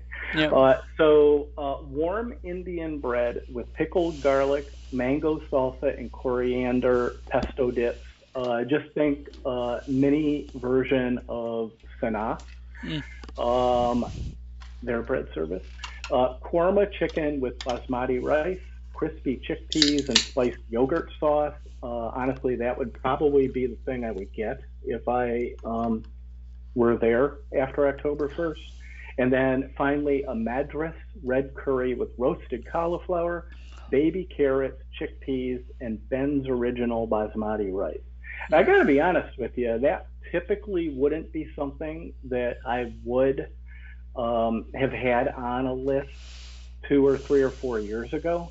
But I'm a little bit more into curries in the last year or so, and um, I've roasted cauliflower a bunch of times. Uh, well, mm, since I retired, and I, I just love it. Yeah, so, Brenda does yeah. it all the time. She does cauliflower and broccoli all the time. I don't do broccoli as much. I have. I would do cauliflower and Brussels sprouts. Yeah, she does the broccoli and cauliflower. She does Brussels sprouts too. We, I do the Brussels sprouts on the grill quite a bit too. So, so, but I would do the korma chicken with the the basmati rice. I would try that. I wouldn't do the red curry. I'm not a red curry kind of get, kid, but I would I would do uh, one of the Taj Mahal premium lagers. I would try that. Yeah, that that would be in your uh, in your beer list. I can Yep. see that. Yep. So, uh, so this this one really really disappoints me, Doug, because uh, two of the three things I would have gotten. Uh, opening October 1st is Ireland, and you know we talked about it a little bit ago. Their fisherman seafood pie. Um, I'm going to say it's back because there were a couple of years that it went away. Uh, their roasted Irish sausage with Colcannon potatoes and onion gravy. Why they don't just call it bangers and mash, I'm not sure. um, and warm chocolate pudding cake with Irish cream liqueur custard. I, I definitely would have had the fisherman seafood pie, and I definitely would have had the roasted Irish sausage. Uh, the fact that it's not going to be open is just, well, makes me sad. well, it makes you want to ro- run into run into Rose and Crown and get yourself the shepherd's pie and the bangers and mash and call it a day. Well, if I went into Roses and Crown, I would probably pass on the shepherd's pie, and I would just get the bangers and mash. Yes. And honestly, it's not beyond me yet. You and I talked about this at one point. You know, there's a lot of things that are on the menus here that are really tempting, but I'm I'm going to weigh what it is I sample at Food and Wine versus maybe getting the bangers and mash because it you know it's been a while since I've been into Epcot. I haven't had food and wine in a long time, but I also haven't had bangers and mash in a long time. I also know how good the bangers and mash are. Uh, I, it's going to be a little bit of a tug of war for me. My stomach's going to have to decide that day. Well, the sad, the crazy part is, is and this is where I'll say Disney's awesome as far as the prices in this restaurant are probably the for the bang for the buck is probably the best deal on property because the shepherd's pie I've had before too, Bob, and shepherd's pie with the ground beef, seasonal vegetable, English peas, mashed potatoes, and McCall's Irish cheddar is out of this world, and it's only twenty two dollars. And the bangers and mash is only twenty one dollars. Like, how do you go wrong with either one of those? I mean, you're full. Yeah, bangers and mash all day long, as far as I'm concerned. You know, Mary and I actually a number of years ago went there, and um, I think we both were really um, aching to have the fish and chips. And we were looking through the appetizers and said, "Hey, why don't we do this? Why don't we get a bangers and mash? We'll split that as our appetizer, and then we'll have our fish and chips." And, she said, "Okay." Phenomenal. Phenomenal. And you can't go wrong. I mean, the fish and chips, the shepherd's pie, and the bangers and mash on this menu are to die for. My godson has had the Welsh pub burger, which he still raves about. So, I mean, uh, the food in here is out of this world, and I, I, I you can't go wrong there. Uh, plus, I don't. yeah. I don't think so. I think it's one. I mean, with uh, you know, Captain's Grill now the wave is going away. I know you didn't. We talked about this Sunday. You didn't have a good experience it's there. sad because Those- the last two times me- before that, breakfast was out of this world for me at the Yeah, Wave. those, those those two restaurants to me now that they're gone. Well, the wave's not quite gone, but it will be by the time I get there. Um, eh, those were two of the best kept secrets on Disney Mm. property, as far as I was concerned. I would say the best kept secret in the parks is Rose and Crown. Yeah. I mean, it's not even considered the best restaurant in Epcot.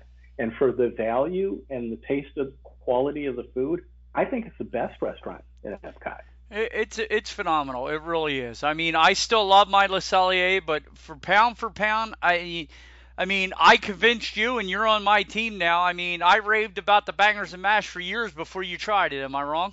Uh, I, you did, and I would so pass on Le Cellier Yeah. 100 out of 100 times to go and have the bangers and mash at Rose and Crown. It's it's fine. I just have so many memories with my father and family in Le Cellier. See, because Le Cellier was my restaurant before everybody knew about it, if you understand what I'm saying. It was like back in 97, 98, 99, early 2000s. We ate there multiple times every trip. we could walk right up and get a get go downstairs and eat. You, you understand what I'm saying? And then Mhm. it got the cult following and kind of ruined it because it it it changed a lot because now then it became a conveyor, an assembly line trying to get you in and out of there. So it used Yeah, to be I- a I- nice, relaxing, and the food the food's still good, but the atmosphere isn't the same. But I would We always found it to be Yeah. a little bit better at lunch than dinner because Yeah. lunch tends to be a little more laid back than Mhm. dinner. I agree with you on dinner. It seemed to be so hectic that they just wanted to get run you you in and out. and get you on your way. Yeah. But it's a shame. I, I mean, the fisherman pie I've had many times. It's awesome. And then the roasted Irish, uh, the Irish sausage and the, uh, the bangers and mash. I basically would try their. I would eat theirs again too. I like the bangers and mash better in in the pub, but they are good there too. Italy, Bobby. So on to Italy, and you wanted to talk about ravioli, so here we are.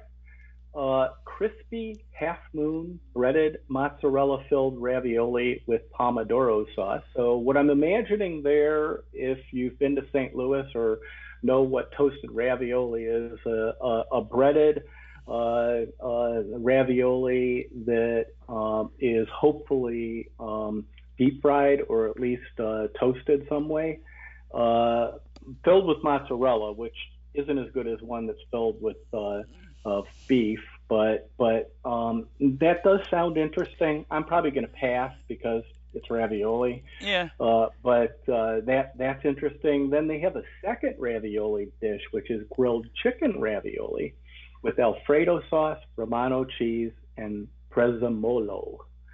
And then finally, uh, this is different. Uh, generally, they'd uh, have, um, oh, geez, now it just escaped my mind what their dessert used to be. It'll come back to me probably when we move on.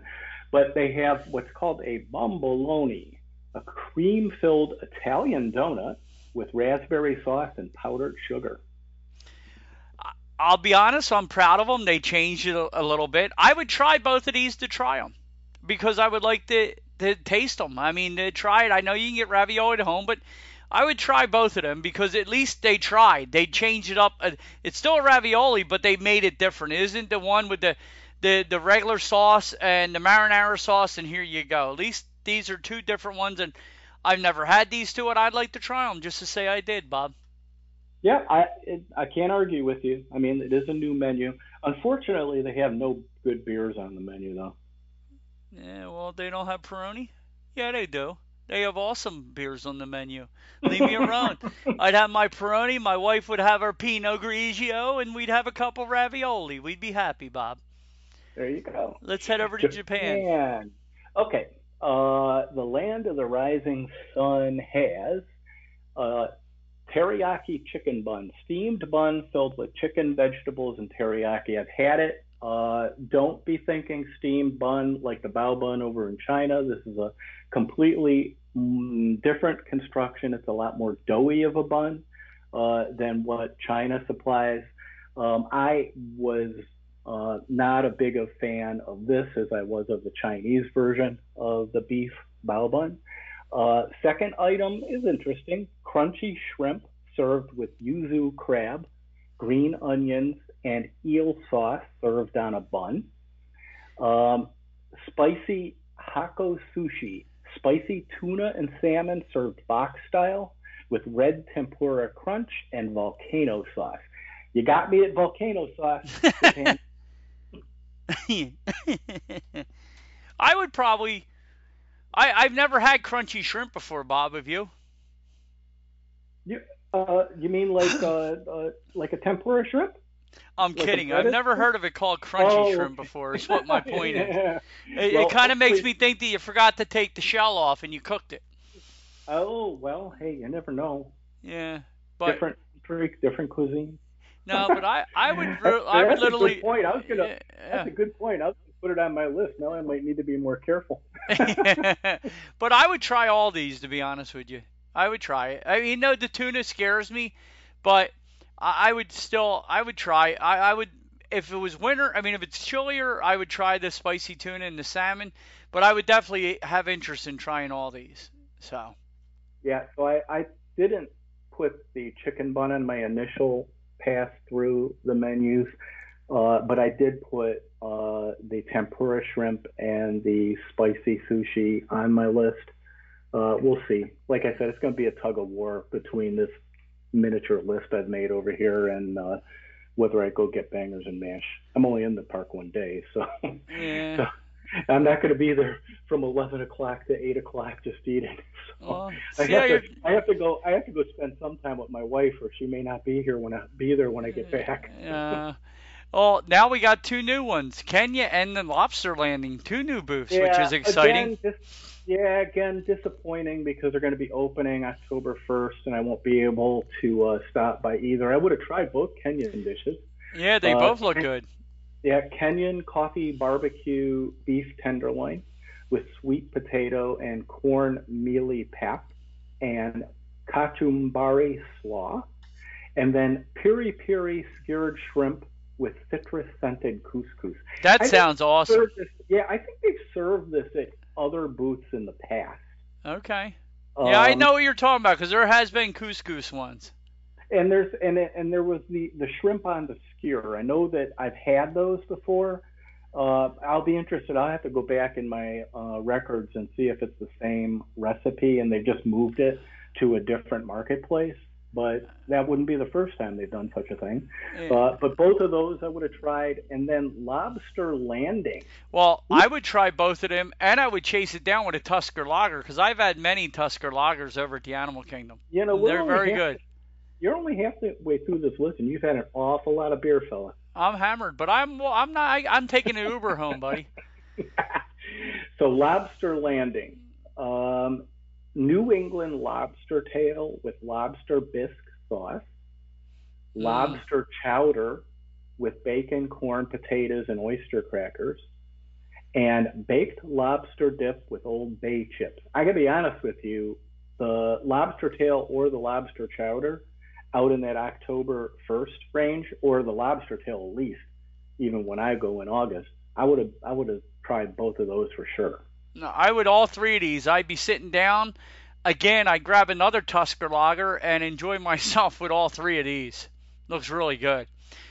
Really good. And then you got You- another another new one. You got what were you Yeah. gonna mac and eats How Yes. about that? So I'm not really big into macaroni and cheese. A couple of times they've had macaroni and cheese dishes at at uh, Flower and Garden or at Food and Wine, and I've always found it to be okay. But when you take a look at these constructions, I'm in. eh, All four. Yeah, Give me more beer. might- Moosehead, let's go. change- Well, for me, the traditional macaroni and cheese with herb panko No. or the truffle macaroni and cheese with herb panko, I'd probably pass on those two. I would try the truffle, Bobby. I'm in for truffles because I'm, you know, I'm super sophisticated. I love my truffles.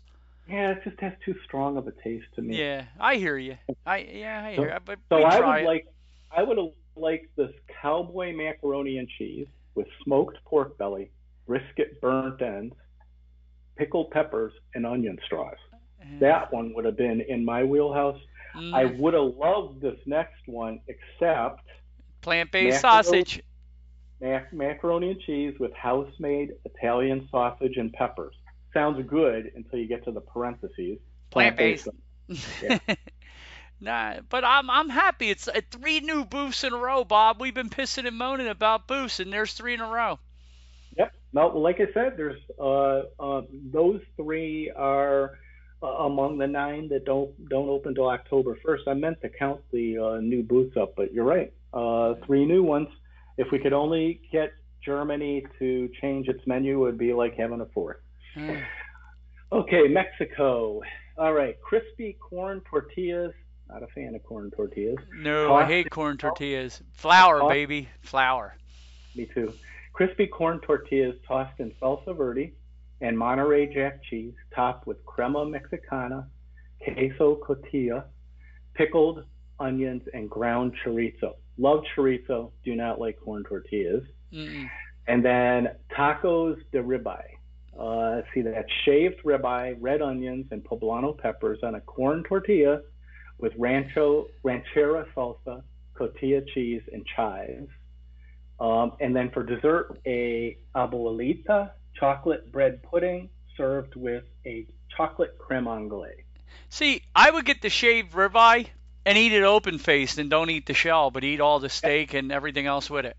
Yeah, that see, and that that the, the other thing that I would have as a critique for Mexico, and you know, when I'm going, if I'm going through food, food and wine, I, I, I don't need humongous portions. Not certainly not the portions that they supply uh, at Festival the Holidays. Those big yeah. portions that they have, um, because if you're going for me, if you're going through one of the festivals, you want to try a number of things. You just said over the course of several days that you and Brenda tried quite a few items, and uh, and some of them you went back and had again because you enjoyed them so much. Well, mm-hmm. if they're really huge ones, you're just not going to be able to eat that much food. Well, when it comes to Mexico's, I, I think they're at the other end of the spectrum for me. Not uh, not only are they not like huge, they're not like sort of a normal size. They're really really small. They're finger tacos, I call them. Yeah, it, it basic. Yeah, basically. And for me, why spend the money on that when I can go around the corner to China and buy a different, buy another beef bao bun? So, or or walk right around the corner at the Mexican pavilion and get a regular taco for double the size, about the same money. Yeah, Yep. Yeah. Another okay, new but, one, the Noodle Exchange, Bobby. Yes. And I'm going to tell you, I was going to ask you at the end which uh, maybe I will ask you at the end. Never mind. Oh, it's too late. I kind of spilled it. So I was going to ask you at the end uh, which booth caught my eye the most, and this is the one. Okay. Uh, that didn't mm, sort of hit me from out of the blue, but it was like, hey, this one's really interesting. And it's open for, for you, Bobby. Yes, isn't that great? I yes. have all. I have three of the items on my list. Mm. I bet you can guess which three. I know uh, the one is curry, coconut curry. Yeah. yeah. So uh, traditional spicy Vietnamese beef pho with shaved beef, enoki mushrooms, and I'm not so sure about that, and Thai basil. Char siu pork udon with enoki mushrooms, bok choy, and soy pickled egg. Udon noodles are so good for you, dude. I get them all the time. I love them. I love udon noodles. Uh, Mary would be surprised at me being interested in this next one because it's got rice noodles. Yeah. But and I've tried to make rice noodles before and didn't really succeed as far as I was concerned. Uh, but I'm going to try this because of that because I want to see what rice noodles should be like. uh, shrimp and coconut curry rice noodles with shiitake mushrooms and Thai basil only problem I have with all three of those that it has mushrooms in it, but I might be able to bypass my offended sensibilities.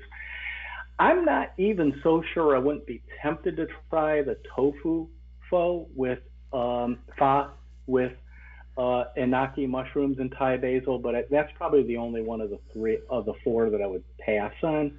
Uh, but the Vietnamese beef, the pork udon, and the shrimp and coconut curry, very well may stay if I do decide to go through a bunch of food and wine items. Uh, I may be sitting at this booth for quite a while. yeah, well, none of this is super filling, so I would probably try the first two. I wouldn't do the shrimp and the curry. I maybe ask them to throw some shrimp into my undo udon noodles and leave out the curry sauce. But they may actually do it. Yeah, so don't be afraid. All they can tell you is no. Yeah, exactly, and that's a good point. You you sort of brought it back to the forefront a little bit ago when you said um, that you had asked for more spam.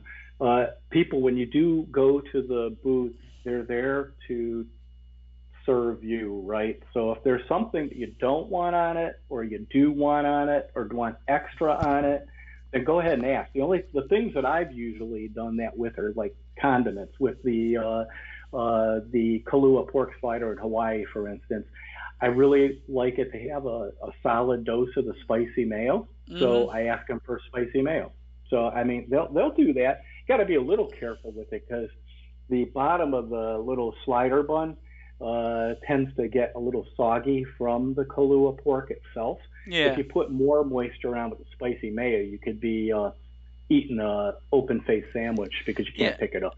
Yeah, well, I've also returned them. I've returned, and I'm not. Believe me, I'm not a nudge. I I, I accept some things, but like I've gotten the Kalua, the Kalua pork sliders before also, where the basically the bun was so saturated it was no longer a bun. You follow me? And I asked them, can I can I wait till new ones come out? Because what happens is sometimes when they sit, like you're talking about with that moisture, it all absorbs into the bun, and now you got a big sloppy bun. Does that make sense to you? Yeah, yeah, and I've had that happen. And and, and, I, and I'll tell them I'll wait. I just don't want that one. I'm not trying to be a jerk, but I don't want uh, I don't want a sloppy roll. I don't. I want it to be what I'm asking for, not a big slop roll. Yeah, so, I, I just and I've had that happen in the past, and you know, back when I was going through rating the different items and then putting them in, you know, some type of a sequential order as to what I thought was best to least. Mm. Um, there were the years where the Kalua pork slider didn't win. It was either because the pork was overdone or because the presentation they gave me was sloppy enough that you couldn't pick it up like a slider. Yep. And because I was rating it as it was presented to me, um, if I wanted to try it again to see if it was better the next time, and often that I did because it's that good of an item, mm-hmm. um, I, I, just ate, as, ate it as they presented it to me, and that meant that I was using a fork in order to eat the pork and just letting mm-hmm. the and throwing the bun out because it was too sloppy to eat. See now, next time rate it that way. Say that's what they gave it to you. I returned it, and then when I got the second one, it was awesome. Yeah. See, this way you're not eating I, I when I'm eating out like that, I, I'm not afraid of asking because I I wouldn't. It's like me. If I hung your door and it's hitting when you close it, why would you accept that? Well, you wouldn't accept I, that from me, would you? I'm not going to no, get paid from you if your door don't shut right. So why right. should I get a pork slider? I mean, what is it? And I don't know the exact price. So we don't have prices here, but they're usually like eight, nine, eight, nine bucks. Am I wrong, Bob? Uh, usually, at least they used to be like in that like five to six dollar range because it is a smaller portion. Oh, okay, um, but hopefully you, they hopefully yeah. they don't get that high. Usually the uh, Le Cellier was up in yeah, that was eight ninety five. You're right. Yeah. But the point yeah. is, you're buying it like, why am I gonna like? I've gotten the the filet mignon before where you look at it and it looks like a hockey puck. I I I'm not playing hockey. I want to I want to I want it cooked right. I'm not being mean here. It's what I'm I want. And if they get mad at you, that's their problem. It's not yours. What do they have to lose? They're getting paid for eight hours to be there. What do they care? Yeah, yeah. It ain't like they cooked it personally. Well, sometimes they have though. no, not all the time. Not not the servers. Usually the servers haven't. But you get my point. Don't be afraid yep. to ask if you're unhappy. Uh, refreshment yep. outpost, Bobby. Okay, just uh, one simple dish here. Uh, it is a spicy githeri, which is kind of like a uh, succotash, with white beans, pigeon peas, Ben. I guess they mean Uncle Ben's. Mm. Oh, maybe they don't call it Uncle Ben's anymore. Yeah, they Ben's don't. Original, no, it's, it's, no, it's not. It's politically incorrect. It's Ben's original now. They changed the my, name completely. My sincere apology to that, everybody. Ben's original quinoa and ancient grains medley and kachumbari slaw. Yeah, I'd probably probably passing on that one. 100%. Refreshment Re- port. Okay, so we have a braised beef poutine, French fries, boursin garlic and fine herbs cheese sauce, cheese curds, and gherkin relish. And then the dessert is a maple boursin cheesecake with whipped boursin ma- maple bourbon cheese and candied pecans. Yeah, and see, this is another example of what I would. I mean, I wouldn't mind trying their poutine, but like I ate a few years ago uh, when I met Lisa and John for the very first time. Like I met John before, but the first time I met Lisa and Judith at at at, at Disney Springs. Uh, I dropped Brendan and them off, and I ran over to meet them at the Springs because we got in late that night. And but I still wanted. I, I I was looking forward to seeing them. Brenda was getting mom settled and the puppy settled. You know what I'm saying? So I ran out while she handled that just to be to meet up. And I got the poutine there at the Springs. And because I was meeting up with them, I didn't take it back, but I should have. I got the poutine, and none of the cheese was melted on top. It was cold on top. Like, what's the per- the point is? But I didn't want to leave and waste the time. I just ate it, if you understand what I'm saying. But I was disappointed. And I told them there at the table, but I didn't want to waste the time to go back and fight with them that I could have been spending with my friends because I just the first time I met with them. But now that I, I if I'd have been there just normal, I would have returned that. Like if you get poutine and and nothing's melted or done right, why would you even want it? Or it's cold. The idea of poutine is it's supposed to be hot, melted cheese, cooked perfectly. Am I wrong, Bob? You can't enjoy it if if poutine has if if if poutine's cold, the cheese cold, it, it's not good. Am I wrong? No, I, honestly, for me, I'm just not a fan of soggy French fries. No. But, But- they, that's but- the but- deal, though. The fries have to it- be crispy. Like, li- listen, if the fries are crispy and the cheese is melted properly and everything's great, poutine is awesome. But if it's soggy, like we talked about with the Kalua pork slider, if you get it and you start eating the fries and they taste like they've been in there for 20 minutes, I would take it back, or an hour. I would take it back because it's not what they're, it's not what you're buying. Am I wrong? Oh, you're not wrong. I, in fact, I'm, I'm sad that you didn't take it back because, you know, it just made you not enjoy it. That's the memory they left you with. Right? Exactly. And and and I, you know, we, we criticize Disney, but I think we both agree that we think much more highly of them than from a service standpoint that they don't want to leave somebody with that memory. No, I and I know if I'd have took it back, they'd have did it. But then I would have been waiting another 15 minutes for him to make my. You understand what I'm saying? And I wouldn't have been able to eat with Tommy, Judith, and John and Lisa. I was Mhm. just trying. I just I was sucking it up. Now that now that I've met with them and all before, they'd have had to wait for me to take my stuff back. You know, but you know that's the whole point. Uh, but I, I would try that. The Rotunda Bistro, another new one you're gonna get to try, Bob. Uh, let's no. There was nothing on here that was really too um, exciting to me. Chilled Okay. smoked shrimp salad, uh, wild mushroom and truffle tart with Gruyere and creme fraiche. Two of the things I don't like: mushrooms and truffles, uh, and then chilled crab and avocado parfait with caviar. I would have to try that just to say I did, Bob, because it sounds that uh, it it's like a, a, eccentric. You know what I'm saying? Yeah, yep, it does. I mean, it has caviar. Yeah. I, I if I'm if I'm going to have something that I'm not normally going to have at home, that would be one. yeah. I mean, I mean, avocado parfait, chilled crab. I I would have to try because I love crab, so I would have to try that for sure. Shimmering Sips, hosted by Corksicle. Yeah, we talked to them. They were they might be coming on the show, so we'll see what happens. And it oh, was Oh, so very nice. weird. It was so weird, Bob. I called it because they're part of QVC. My wife orders things from QVC. She she don't order a lot, but she she puts QVC on in the background a lot. The fashion when she's you know cleaning or in the house or whatever. And Corksicle we've gotten from QVC. Like they've been around with QVC for years. So I contacted them about doing something about t- using it in Disney World. Don't you know? Like two weeks later, it was an announced that they're partners with Disney now, and I didn't even know it. Ain't that crazy? Did they, did you get some type of a signing bonus or something like that? No, I wish I did. I got nothing, Bob.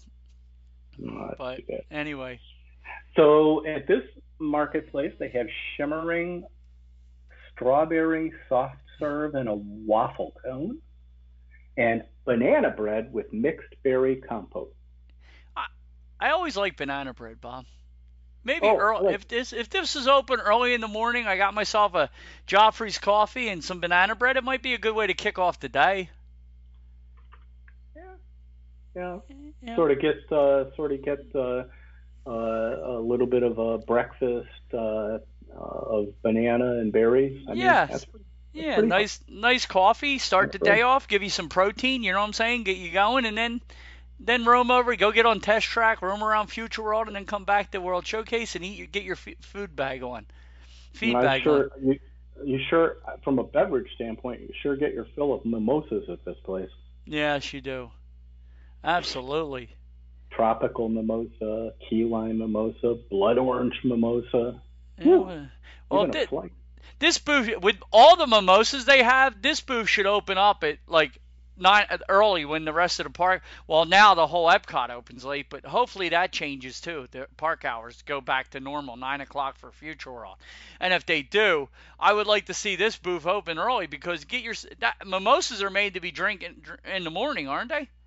Yeah, I uh, had it with, uh, or at least have seen it uh, with every breakfast buffet I've ever been to. Ah, Spain, Bobby. This is my other big disappointment. I think I mentioned it earlier. Yes. Uh, Mary, Mary and I loved this booth. uh, last time or two uh, we went. Uh, charcuterie with a selection of imported Spanish meats, cheeses, and olives with an herb vinaigrette. Spanish Spanish style paella with rice, chorizo, and shrimp. That would have been a for sure. Mm-hmm. And then I mentioned it earlier the seafood salad with shrimp, bay scallops, mussels, extra virgin olive oil, white balsamic vinegar, and smoked paprika. I would have had that for sure, and I probably would have went back and gotten one and carried it over to Marion's Resort, which could taste it. Yeah. Uh, nice uh, glass of wine for Brenda. Grab my lager, and we'd be grabbing two of the three of these. We would definitely get the paella, and we'd also get the salad, and we'd be in heaven. The Swanky Saucy Swine, another new booth. well, you might get. I think you're going to get one of these, Bob. Yeah, uh, not the crispy barbecue pork rinds with pimento cheese. I'll pass on those. The roasted porchetta with pork fat, rosemary, roasted rosemary potatoes, and lemon parsley salsa verde. That's probably the one I would try. Mm. The soy glazed sticky ribs with green onions and peanuts. Very tempting. You got to try that one too, Bobby. And then the crispy pig ear salad with fire roasted tomatillo sauce, pickled red onions, queso fresco, roasted corn salsa, and avocado cream. That one's got your name on. Bob, if my baby girl Precious, my old Keyshawn, was still alive, she'd fight everybody in the park over pig's ears because she used to get the we used to get her the pig's ears all the time from the supermarket. They had uh they were for dogs. If you ever get your dog's pig ears, Mm-mm. they're like chewables. They're like uh, for the dogs. They're and they're pretty good size. And they're like rawhide, but they're made out of pig's ears. And Bob, she would eat. She loved them things. She would fight everybody at the park for a pig's ear. So, but I would get. I would try the first three to be honest with you. I'd have to try the sticky ribs, for sure. So I, I would try all three of these. Uh, maybe not the first one the pork rinds, but I would definitely do the the pancetta and the soy glazed sticky ribs. So those are on my initial list. We'll see if uh, if they finally make the make the cut. But yep, those uh, that looks like a good uh, uh, kitchen as well. How, how does this strike you before we move on to uh, uh, Morocco, now named Tangerine Cafe? Bourbon Bloody Mary with Labrot and Graham Woodford Reserve Bourbon Whiskey. That's a hell of a day to kick off the day, is what I'm saying. And another, I mean, this should be served around nine o'clock in the morning, if you ask me. Yeah, I, dude, Bourbon Bloody Mary. I don't even know if I've ever heard of a Bourbon Bloody Mary. Eh, well, we might have to get a recipe for that one, Bob. Yeah, no kidding. Okay, so uh, used to be called Morocco. Very interesting that it's called Tangerine Cafe. Um, have they opened the Tangerine Cafe in Morocco yet? Not that I know of, Bobby. I heard that if, if it is open, it's going to be under American ownership. If Hmm. you follow me, so make. Wonder if they're going to make changes to it or something because the booth here is called Tangerine Cafe Flavors of the Medina. Um, yeah, it's still They have- closed. I just looked it up. It's still closed as of July. I mean, as of now, it's not open as of uh, the menus. Well, that's a shame. That's a shame. So, uh, interesting menu. Normally, I'm not all that excited about the Moroccan menu. This is a lot different from what I've seen them have in the past. hmm Fried falafel pita with tahini sauce. Uh, that is interesting to me. I've got that on my initial list. Um, grilled kebabs with couscous, tomato onion salad, and garlic aioli. And I missed this on the first time through, but the kebabs are lemon garlic chicken, Moroccan spiced lamb, and harissa marinated beef tenderloin tips. That So sounds the- really good. I would do two out of three. I would. I would give you the lamb unless I closed my eyes and tried it. And you might do that. Yeah. Uh, then stone baked Moroccan bread with hummus, zalouk, and zoug dips. And then for dessert, a pistachio cake with cinnamon pastry cream and candied walnuts. I gotta be honest with you, for sure, the fried falafel and the grilled kebabs catch my interest. Oh, 100%. They look delicious. Uh, especially if they're as good as Spice Road tables, because still, I mean, Spice Road tables with their spicy garlic shrimp is my go-to. But I, I, I these kebabs look really good. If they're any bit as good as uh, the other ones in the Morocco in the Spice in Spice Road tables, they'll be out of this world. I, I hope Tangerine Cafe, uh, the quick service, gets reopened. that's going to make John very, very sad that it, if that restaurant's going to go down for the count. Yeah, there's rumors back and forth it's going to open, but under uh, American ownership as of right now. So I think the whole pavilion kind of Yeah. switched over. Yep. isn't, it? Yep. It'll be interesting. Are any? I know that Spice Road Table is open, yes, but is and that's uh, being run by Americans too. American ownership now. Is Marrakesh opened or is that one No. still closed? That's still closed too. Yep, Mm, they're both closed too. I know they're doing a lot of work in there, so maybe when all's said and done, uh, we'll find out that uh, when all's said and done, we'll find out that it's going to be similar to what we're used to. I mean, John turned me on to Tangerine Cafe. I mean, I, I, I think The about shawarma it's- it's platter. real- The shawarma platter. Yeah, exactly. It's a real tug of war for me if I were to go into Epcot, what it is I'm going to have because I, I, I mean, there's so many different options, way better in my mind than something like Magic Kingdom, probably even Hollywood Studios or uh, Animal Kingdom too.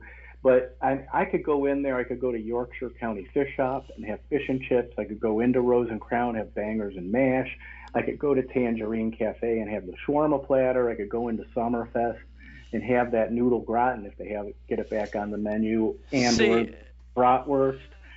Um, I, and and I haven't even made it over to the China, Mexico, Norway section yet. Yeah, see now me and Bren, I, I at Hollywood Studios, I do, believe it or not, me and Brenda enjoy the ABC commissary. We they since they've redone their menu years ago and changed it up. We've had some really good things there. We've really enjoyed. We ate there with Judith and Tommy last trip, but I love, absolutely love the Hollywood Brown Derby. That's our go-to place at Hollywood Studios. Yak and Yeti to me is second to none on property. It's it's right in top five of my favorite restaurants. I love it over there, and and I like. Uh, I also love the Nomad Lounge, Bob. Sitting outside at the Nomad Lounge at the Animal Kingdom, and but I agree with you at Magic Kingdom. I mean, we talked about it. I talked about it on a show or two ago, a few shows back or whatever. Maybe it was with Jen and Judith when we did that little menu show that we did. I, I think Casey Corners, uh, Casey's Corner and Columbia Harbor House are my favorite two places in the Magic Kingdom, and that's sad. Yeah, yeah, It and, really and is. everywhere I just said in Epcot, I would pick ahead of the two you just said in Magic Kingdom. Absolutely, I, would. think- I, think love Yorkshire- Columbia though, but I, hear you. York- yeah, I think Yorkshire County Fish Shop has better fish and chips than Columbia Harbor House. I did like the salmon that I got Yes. at Columbia, Columbia Harbor House. I would probably order that uh, Mhm. over anything from there. And uh, Casey's Corners, eh, it's great, but I mean, I could have hot dog. But my point is, if you're hungry, you ain't Yeah. going home. You got to eat when you're at the Magic Kingdom. And if I got to choose from the restaurants in the Magic Kingdom, I would choose Casey's or Columbia probably over every other one. Because I mean, the castle is so overrated. It it needs to up its game. Uh, Yeah. Be Our Guest is just a beautiful restaurant. Needs to up its game. Uh, Tony's Town Square. I've never had a bad meal, but it's like eating at the Olive Garden. So I mean, it ain't my favorite. Liberty Tree Tavern. I know Pat says there's no such thing as tryptophan, but I'm sorry. I eat there. I'm ready to go to bed. you know, I got to tell you, if push came to shove and you told me I had to go to a table service there, and we may have talked about this Sunday, but I'll say it again. Uh, it would probably be to Skipper Canteen. And if you told me I had to go to a quick service, I might just get a Dole Whip. Yeah, well, I hear you. I mean, Skipper's Canteen, I had the curry there last time. Brenda liked her meal. I had that seafood curry, and it turned my stomach so bad I haven't been back yet. But I, I, I- don't know. I mean, and the atmosphere, it was nice. It was okay in there. We had a weird uh, waiter too. He was weird. But anyway, I, I, I- Magic Kingdom needs up their game. The other three I- parks, I, I have places that I love. Tusker House has good food. Uh, the Yak and Yeti inside and outside is awesome. There's a couple really good booths around Epcot. I mean Animal Kingdom that I don't know if you tried, Bob, that have some really good things that are off the beaten path that you need to check out. Animal Kingdom is a lot of hidden gems you should check into next So- time you are there. So, so as you know, Mary and I've done Yak and Yeti a number of times. Yeah. Um, and you know, had similar type dishes to, that you had, like uh, uh, the firecracker shrimp, uh, the wa- fried wontons, uh, the tuna nachos. Uh, generally, we'll get a bunch of appetizers and share it, unless we're there with friends for Well- dinner, which has only been once, or, one or two times. The place that I really want to try is uh, the new place over in Pandora, um, uh, Satu'li Canteen. Isn't yeah, the the Bao burgers they're all good. The hamburgers, it's really good. It's really good food there. So you would like that, Bob. Those Yeah, burgers so are I- on, but- they have good food. But but walking into a park today, if I walked into Hollywood Studios, and I don't disagree with the on Brown Derby, but if I'm thinking only counter services, the first thing that comes to mind to me is to walk back into Galaxy's Edge and get a Ronto wrap. If I walk into um, Animal Kingdom and I'm thinking counter service, because I haven't tried Satu'li Canteen yet, and I think it probably will be pretty good whenever that day does come. I would probably go to Flame Tree Barbecue, and that's Well- from someone who gets barbecue all the time in Tennessee. Well, I'm telling It- you, if you do get a chance and and and you can't get into any of them and you're hurting and you need something to eat, if you go to the ABC commissary, I promise you, if you get their shrimp tacos, you will and they have flour tortillas. They're not corn tortillas. The the cabbage slaw, the chipotle, everything that comes with the mango salsa and all, Bob, it is it is awesome. It is really really good, and it's only twelve ninety nine for two big tacos. You get two really nice sized tacos. But don't you miss? Um, don't you miss uh, ABC commissary and the menu that had the burgers and stuff? I mean, I, same can- thing with same thing with Pecos Bill. I mean, No, but you can get a burger now. You can still get a burger there. Oh, I thought they took it off the menu the last time I looked. Yeah, yeah, we got fries with our shrimp though. Uh, no, Oh. I'm sorry, they did. They replaced it with a California burger, which is plant based now. You're right. Yeah, see, so so I, I mean, I, I there was a day where if we were talking about Magic Kingdom and counter service, Pecos Bill would be, would have been top on our list. In fact, Mary would always want to go there because she loved the Fixins Bar, and she would Yeah. just take, get a burger, take it off the bun, and she would bury it under onions and ma- and mushrooms hmm and and that and that's how she enjoyed eating it. So, you know, that's all changed now. ABCs, and I understand changing menus. I mean, geez, i'm just trying to like um, up the game. The other place we haven't tried yet, but again, we're you know, I'm surrounded by barbecue places in Nashville. Yeah. It, the other place we haven't tried is Regal Eagle in Epcot, which would be tempting to try, but I'm going to walk past Bangers and Mash to do that. When I live there, I mean, the hell, our favorite restaurant since we moved to Nashville is about five minutes from my house, and it's the best barbecue we've ever had in our life. So, Well, Yeah, yeah, I hear you. I mean, the next time you are go to, if you do like salmon, next time you do go to the Yak and Yeti, get the salmon there, Bob. Miso glazed salmon. It is out of this world. It is. It's. It's my favorite. I think it's my favorite on the menu. oh, great! I see, and I didn't know that. I, I, I, I wasn't. I didn't know that it was the salmon that caught your interest. No, I've had it there the last few times I've gone. It's actually out of this world. Uh, the salmon at uh, Yak and Yeti. It's really good. So, no, I hear you. That the, we we've t- Jen, me, and Judith when we did the because I did menus. I did the menu from uh, the castle, uh, Cinderella's Royal Table, and Be Our Guest. And actually, when I read the menus off, I didn't let them know. Remember how I did the menus and I didn't tell you what the restaurant was? Uh-huh. I, I read uh, Cinderella's Royal Table and Be Our Guest, and both of them picked Cinderella's Royal Table over Be Our Guest as far as what was on the menu. Wow.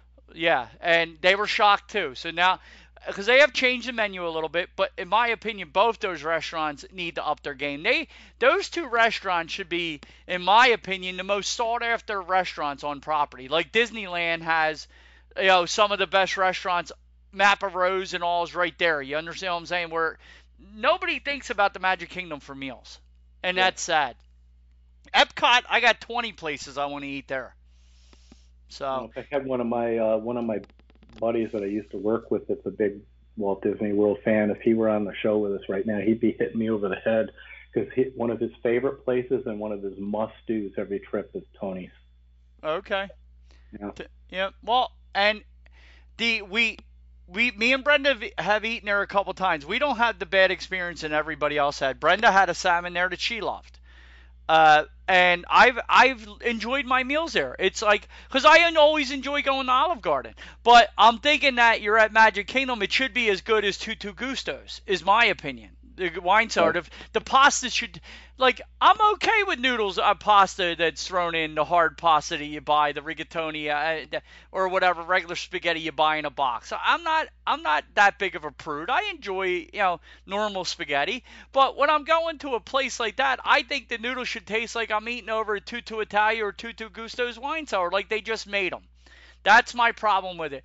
And the view there at Tony's is one of the best. We've eaten outside on that patio a couple times. It is absolutely gorgeous, especially if the sun's coming down.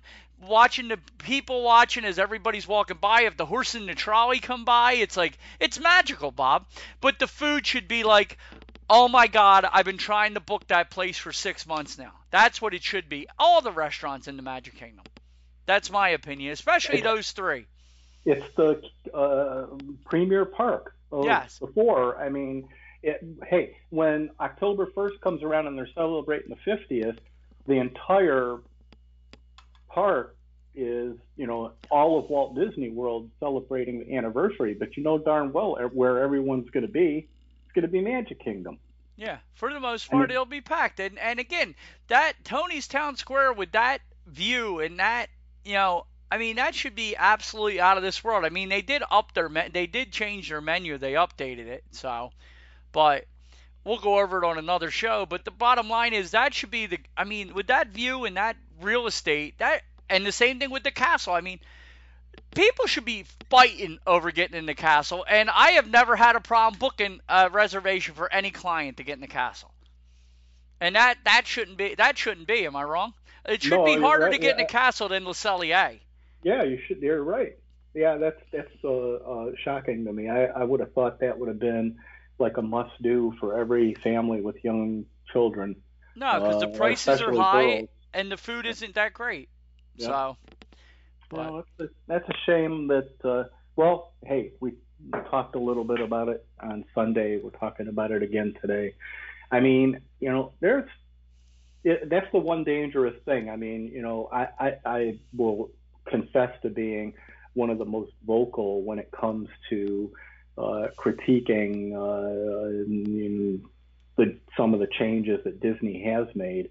But that that's the fine line, right? Uh, the things you change versus the things you don't change. You and I would both agree that uh, what was the name of the quick service over in America in Epcot that you hated? Liberty Liberty Tavern. Tree. Yeah, Liberty Yeah. Tavern. Liberty. Yeah, it was horrible. Yeah, so Liberty yeah, Inn. so- Liberty so- Inn it was so- called. So Regal Eagle is a upgrade over that. A hundred percent. Uh, but but then there's there's other changes. Uh, I, I'm really really uh, interested to see what the wave becomes. Uh, I, it, it just the wave is one of the places that Mary and I like to go and hang out uh, if we were doing a monorail crawl. And to have it now be gone, and who knows what they turn it into. Frankly, I could see them turning it into some type of a little higher end steak restaurant, which is great, but um, maybe not somewhere we would like so much to hang out as we did at the Wave. Uh, See- you know, we loved Captain's Grill, but we also love Ale and Compass. So Yeah. in that regard, we're okay with the change. Yeah, see the wave. I loved the food, like the Florida eggs Benedict. I raved many times about. I loved the food there. That was like, I it was the last few years, four or five years, whatever. It's been. Let's book a breakfast at the wave and then head over to Magic Kingdom. You follow me? That was a tr- became a Mhm. tradition. But the one thing I will say about the wave that I I don't think they could make it. They, they it can only get better. The atmosphere. I mean, the inside remind you of a wedding a wedding hall. It didn't have much decoration inside. Yeah, it was yeah. it reminded you going to a wedding reception. Am I wrong? No, it's very open with a lot of tables in the middle of the space, and no, I I could see that. I mean, a lot of uh, depending on how crowded it is, uh, a lot of noise. It's a kind of a noisy restaurant because it's so open. And yep. it was too bright for me. Like I enjoyed the food, but I would like to see a little more decoration, a little more design in there, and a little darker as far as I literally felt like I was in a wedding with the bright lights on me in there, like or I was in when I go to my union banquet. I felt like I was at a banquet when I ate there. It didn't have any atmosphere to it. You can agree with me on that, no, and I and think that's how they can improve it. Yeah, I would agree. I would do. I would see them. I just would like the. Hopefully, it's not going to be. It's still going to be kind of on the casual side. Yes that will make it more conducive for us to like just pop in if we're going, you know, through the monorail resorts, uh, it, you know, on some morning or afternoon. If it if it is going to be like some you know higher end restaurant and hopefully with california grill in the building i i, I don't they think they'll do that bob yeah i i hope you're right because yeah. because it, it you know that's one thing i would say is disney needs to pay attention also to their balance between um, uh, swanky restaurants and casual restaurants. I mean, here's a, a good example. So I was watching a live uh, a stream by that uh, 4K WDW uh, outfit that does the quiet walks through the parks. He just uh, he they just published one about Boardwalk. ESPN Club's still not open. No, it's not. A lot of play. And, there's a ton of play. There, Flying Fish still isn't open. I, so, given the choice, I'd rather have ESPN come back. You know, I mean, it's a casual place. I guess we got to that point in our life where we've done so many fancy restaurants and so many fancy uh, dinners over the course of my work career that it, we're kind of been there, done that with all that stuff, and we just want to go out and have a nice casual time, be able to talk to people, not spend a thousand dollars to eat. You well, know, and I'll play devil's advocate with you with this, and I agree with you on that. But my point is, they should both be open at this point. The parks are crowded. Like now, everybody that would go to the Flying Fish is going to be an ESPN club because there's nowhere else to eat there. Disney dropped the ball with getting people hired and trained and brought back. They waited till the last minute so they didn't have to spend a dime to have extra cast members ready. They'd rather have waited, and that's what they did, and that's why the bus there's not enough bus drivers. That's why John's working like 50 straight days, if you follow me, Bob. They they because these the cast members have to go through their traditions. They have to re get uh, certified. You under like go through their courses again to go back to work. And Disney waited way too long, and that's why a lot of these restaurants aren't open. It isn't because they don't want to open; they don't have the employees to fill them right now, and that's sad. All those restaurants should be open at this point. I, that's why, and then that's also why I think Riverside and all wasn't open because one, they wanted to fill the resorts and take every last dime they could. Because why would you want to have workers in two buildings and four buildings when you could have them in two and completely fill both the moderates? And that's what they did, but I think they drug their feet way too long, and now they're paying the price because they don't have the employees yet to open these places. Because if ESPN Club opens and Flying Fish don't, everybody that would go to Flying Fish is going to be over there at the ESPN Club with you then you're not going to be able to get a table, Bob. And then they're going to yep. start making people pay an extra fifty dollars to go to the front of the line, right? yep. Yep. They, they, dude, go through allears.net and look at the restaurants. There's almost as many closed as open still. That's ridiculous at this point. Well, given the amount of people, like you say, I mean, yeah, you would think that uh, you would think that they would be a little bit more equipped and maybe you know give them a couple months. Certainly by October first, right? I mean, a lot of these places they're kind of gearing towards October first being ready. Yeah. Uh, you know, I, I, they have to have an idea already for October first how busy it's going to be. I'm sure it's going to be nuts busy, but but um, if they don't have enough options, well, I mean, everything in Disney Springs is pretty much open at this point, isn't oh, it? Yeah, for the most part, and they're still, and a lot of the Disney Springs is hurting for cast members to help to start work. I mean, a lot of those places, if you go online, because I go through just to see what the atmosphere, I go through the the job offerings all through the parks. Every week, I at least go on and look through to see who's hiring what, because that gives me an idea of what I do a Disney podcast. So I like to know everything. I like to be in the know, and a lot of them are still trying to hire staff. Like they got many people working too many shifts, if you understand what I'm saying, and Yeah. and that that shouldn't be at this point, but. And and I'll tell you this: when I was at Hollywood Studios with Judith and Tommy and all, we were our last trip a couple months ago. You can't tell me that they weren't at full capacity. I'll fight anybody tooth and nail because, dude, I could not move in that park. It was the most packed I've ever been in Hollywood Studios. I mean, over at uh, I mean, one of the things that hurt it too is because of the way the social distancing was, even though people weren't even they weren't even applying to that anymore in the lines. But when we went into Galaxy's Edge, my wife was like, "Get me out of here." She was getting claustrophobic. It was packed. You went through that tunnel, and you it was just a sea of people, Bob. Yeah, well, I, I told you uh, not, a couple trips back, not the one we just did in this past February, but the February right before the pandemic. I, I went in, I walked in, so we were hanging out in Monorail Resorts. Mary didn't have a ticket; she just wanted to chill. So I went over to Magic Kingdom, and I think I was in the park for at rope drop. I went. Um, I think I was in the park for like 45 minutes, and then I just turned around went back. I said, "This is crazy." Every single line was already like an hour line, Yeah. and I had just walked into the place. So, I, you know, that's one of the uh, not to circle back and drag the conversation any longer than it already has been. Uh, this whole fast pass thing, but that's what my fear is because part of what they're doing is is is going to drive people out of the queue and into the park, and I'm feeling like the park sometimes feels less crowded because so many people are in line. Now you take all those people out of line and put them into the common areas of the park, restaurants, stores, etc.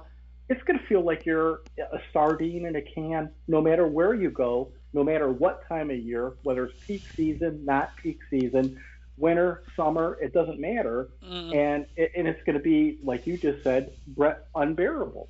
And Yeah. I'm, I'm like Brenda. I don't like to be No. a bunch No. of people. So No. that day, I just decided, screw this. I don't care if I'm quote unquote wasting a park day. I'd rather go sit over at the resort with my wife. Yeah, Brenda. Brenda, like the last time, that time we were at Magic Kingdom, she, she was getting freaked out too because she like people's walking by her, grabbing her hip, touching her. You understand what I'm saying, Bob? It's just very. Uh, she don't like that. She was like freaking out, and and I don't blame her. And it, it'll get to the point where you book your trip. Uh, they should just do this, Disney. How about you do this? Put a price tag on every ride, and you pick it. You you pick you make it a la carte then, because that's what they want to do. And you just prepay for all your rides for the week and what time you get to go on them. And then uh, just don't go eat nowhere. Eat somewhere else. Just go in, ride the couple rides, and go home. How's that? See, that's the that's the thing, though. I mean, they want you in the park. They want their cake and eat it too. Is what the problem right, is. Exactly. Yeah. Okay, charge me twenty bucks. I'll go- uh, t- twenty bucks a ride. I'll go on the five rides that I enjoy, and I'll leave, and I'll go spend my money somewhere else then. If that if you don't want me in the park, because that's what you're basically telling me. No, you want me to pay extra to get on your ride. You want me to eat your food. You want me to hang out. You want me to. You want everything your way, and screw me. And that's the point I'm starting to feel like. So, Can't know. argue with you at all on that. I really So- can't. But I've taken up enough time of yours today, Bobby. I really appreciate you calling me. It was a lot of fun to do food and Ken. wine. I can't wait to hear your review. Uh, we got to have you on when you get back to talk about it, and hopefully I can have you on now that you're retired, maybe a little more often if you want to join me and help me out with the whole John, because uh, he can't get any days off. He's working like 57 in a row now. It's crazy. That is crazy. That is really crazy. So I enjoyed having you on. Thank you so much. Again, we're going to say goodbye. Everybody be kind to one another, and we'll talk to you soon. Say goodbye, Bobby. Goodbye, Bobby. Later, guys. That's it, guys. We're going to hop off our stools and pay our tabs and get on out of here. If you guys could, could you please head over to iTunes if you enjoy the show and leave us a review? We'd really appreciate it. Even if you don't, we'd really appreciate it. Also, you can head over to Twitter and find John at Beer Solo. You can find me at Grumpy6767. You can find us both at WDW Main Street on Twitter and Facebook. Also, head over to Podbean and check out WDW Main Street, and you can find all our sponsors there. Everybody be kind to one another. We will talk to you real soon. Bye, guys.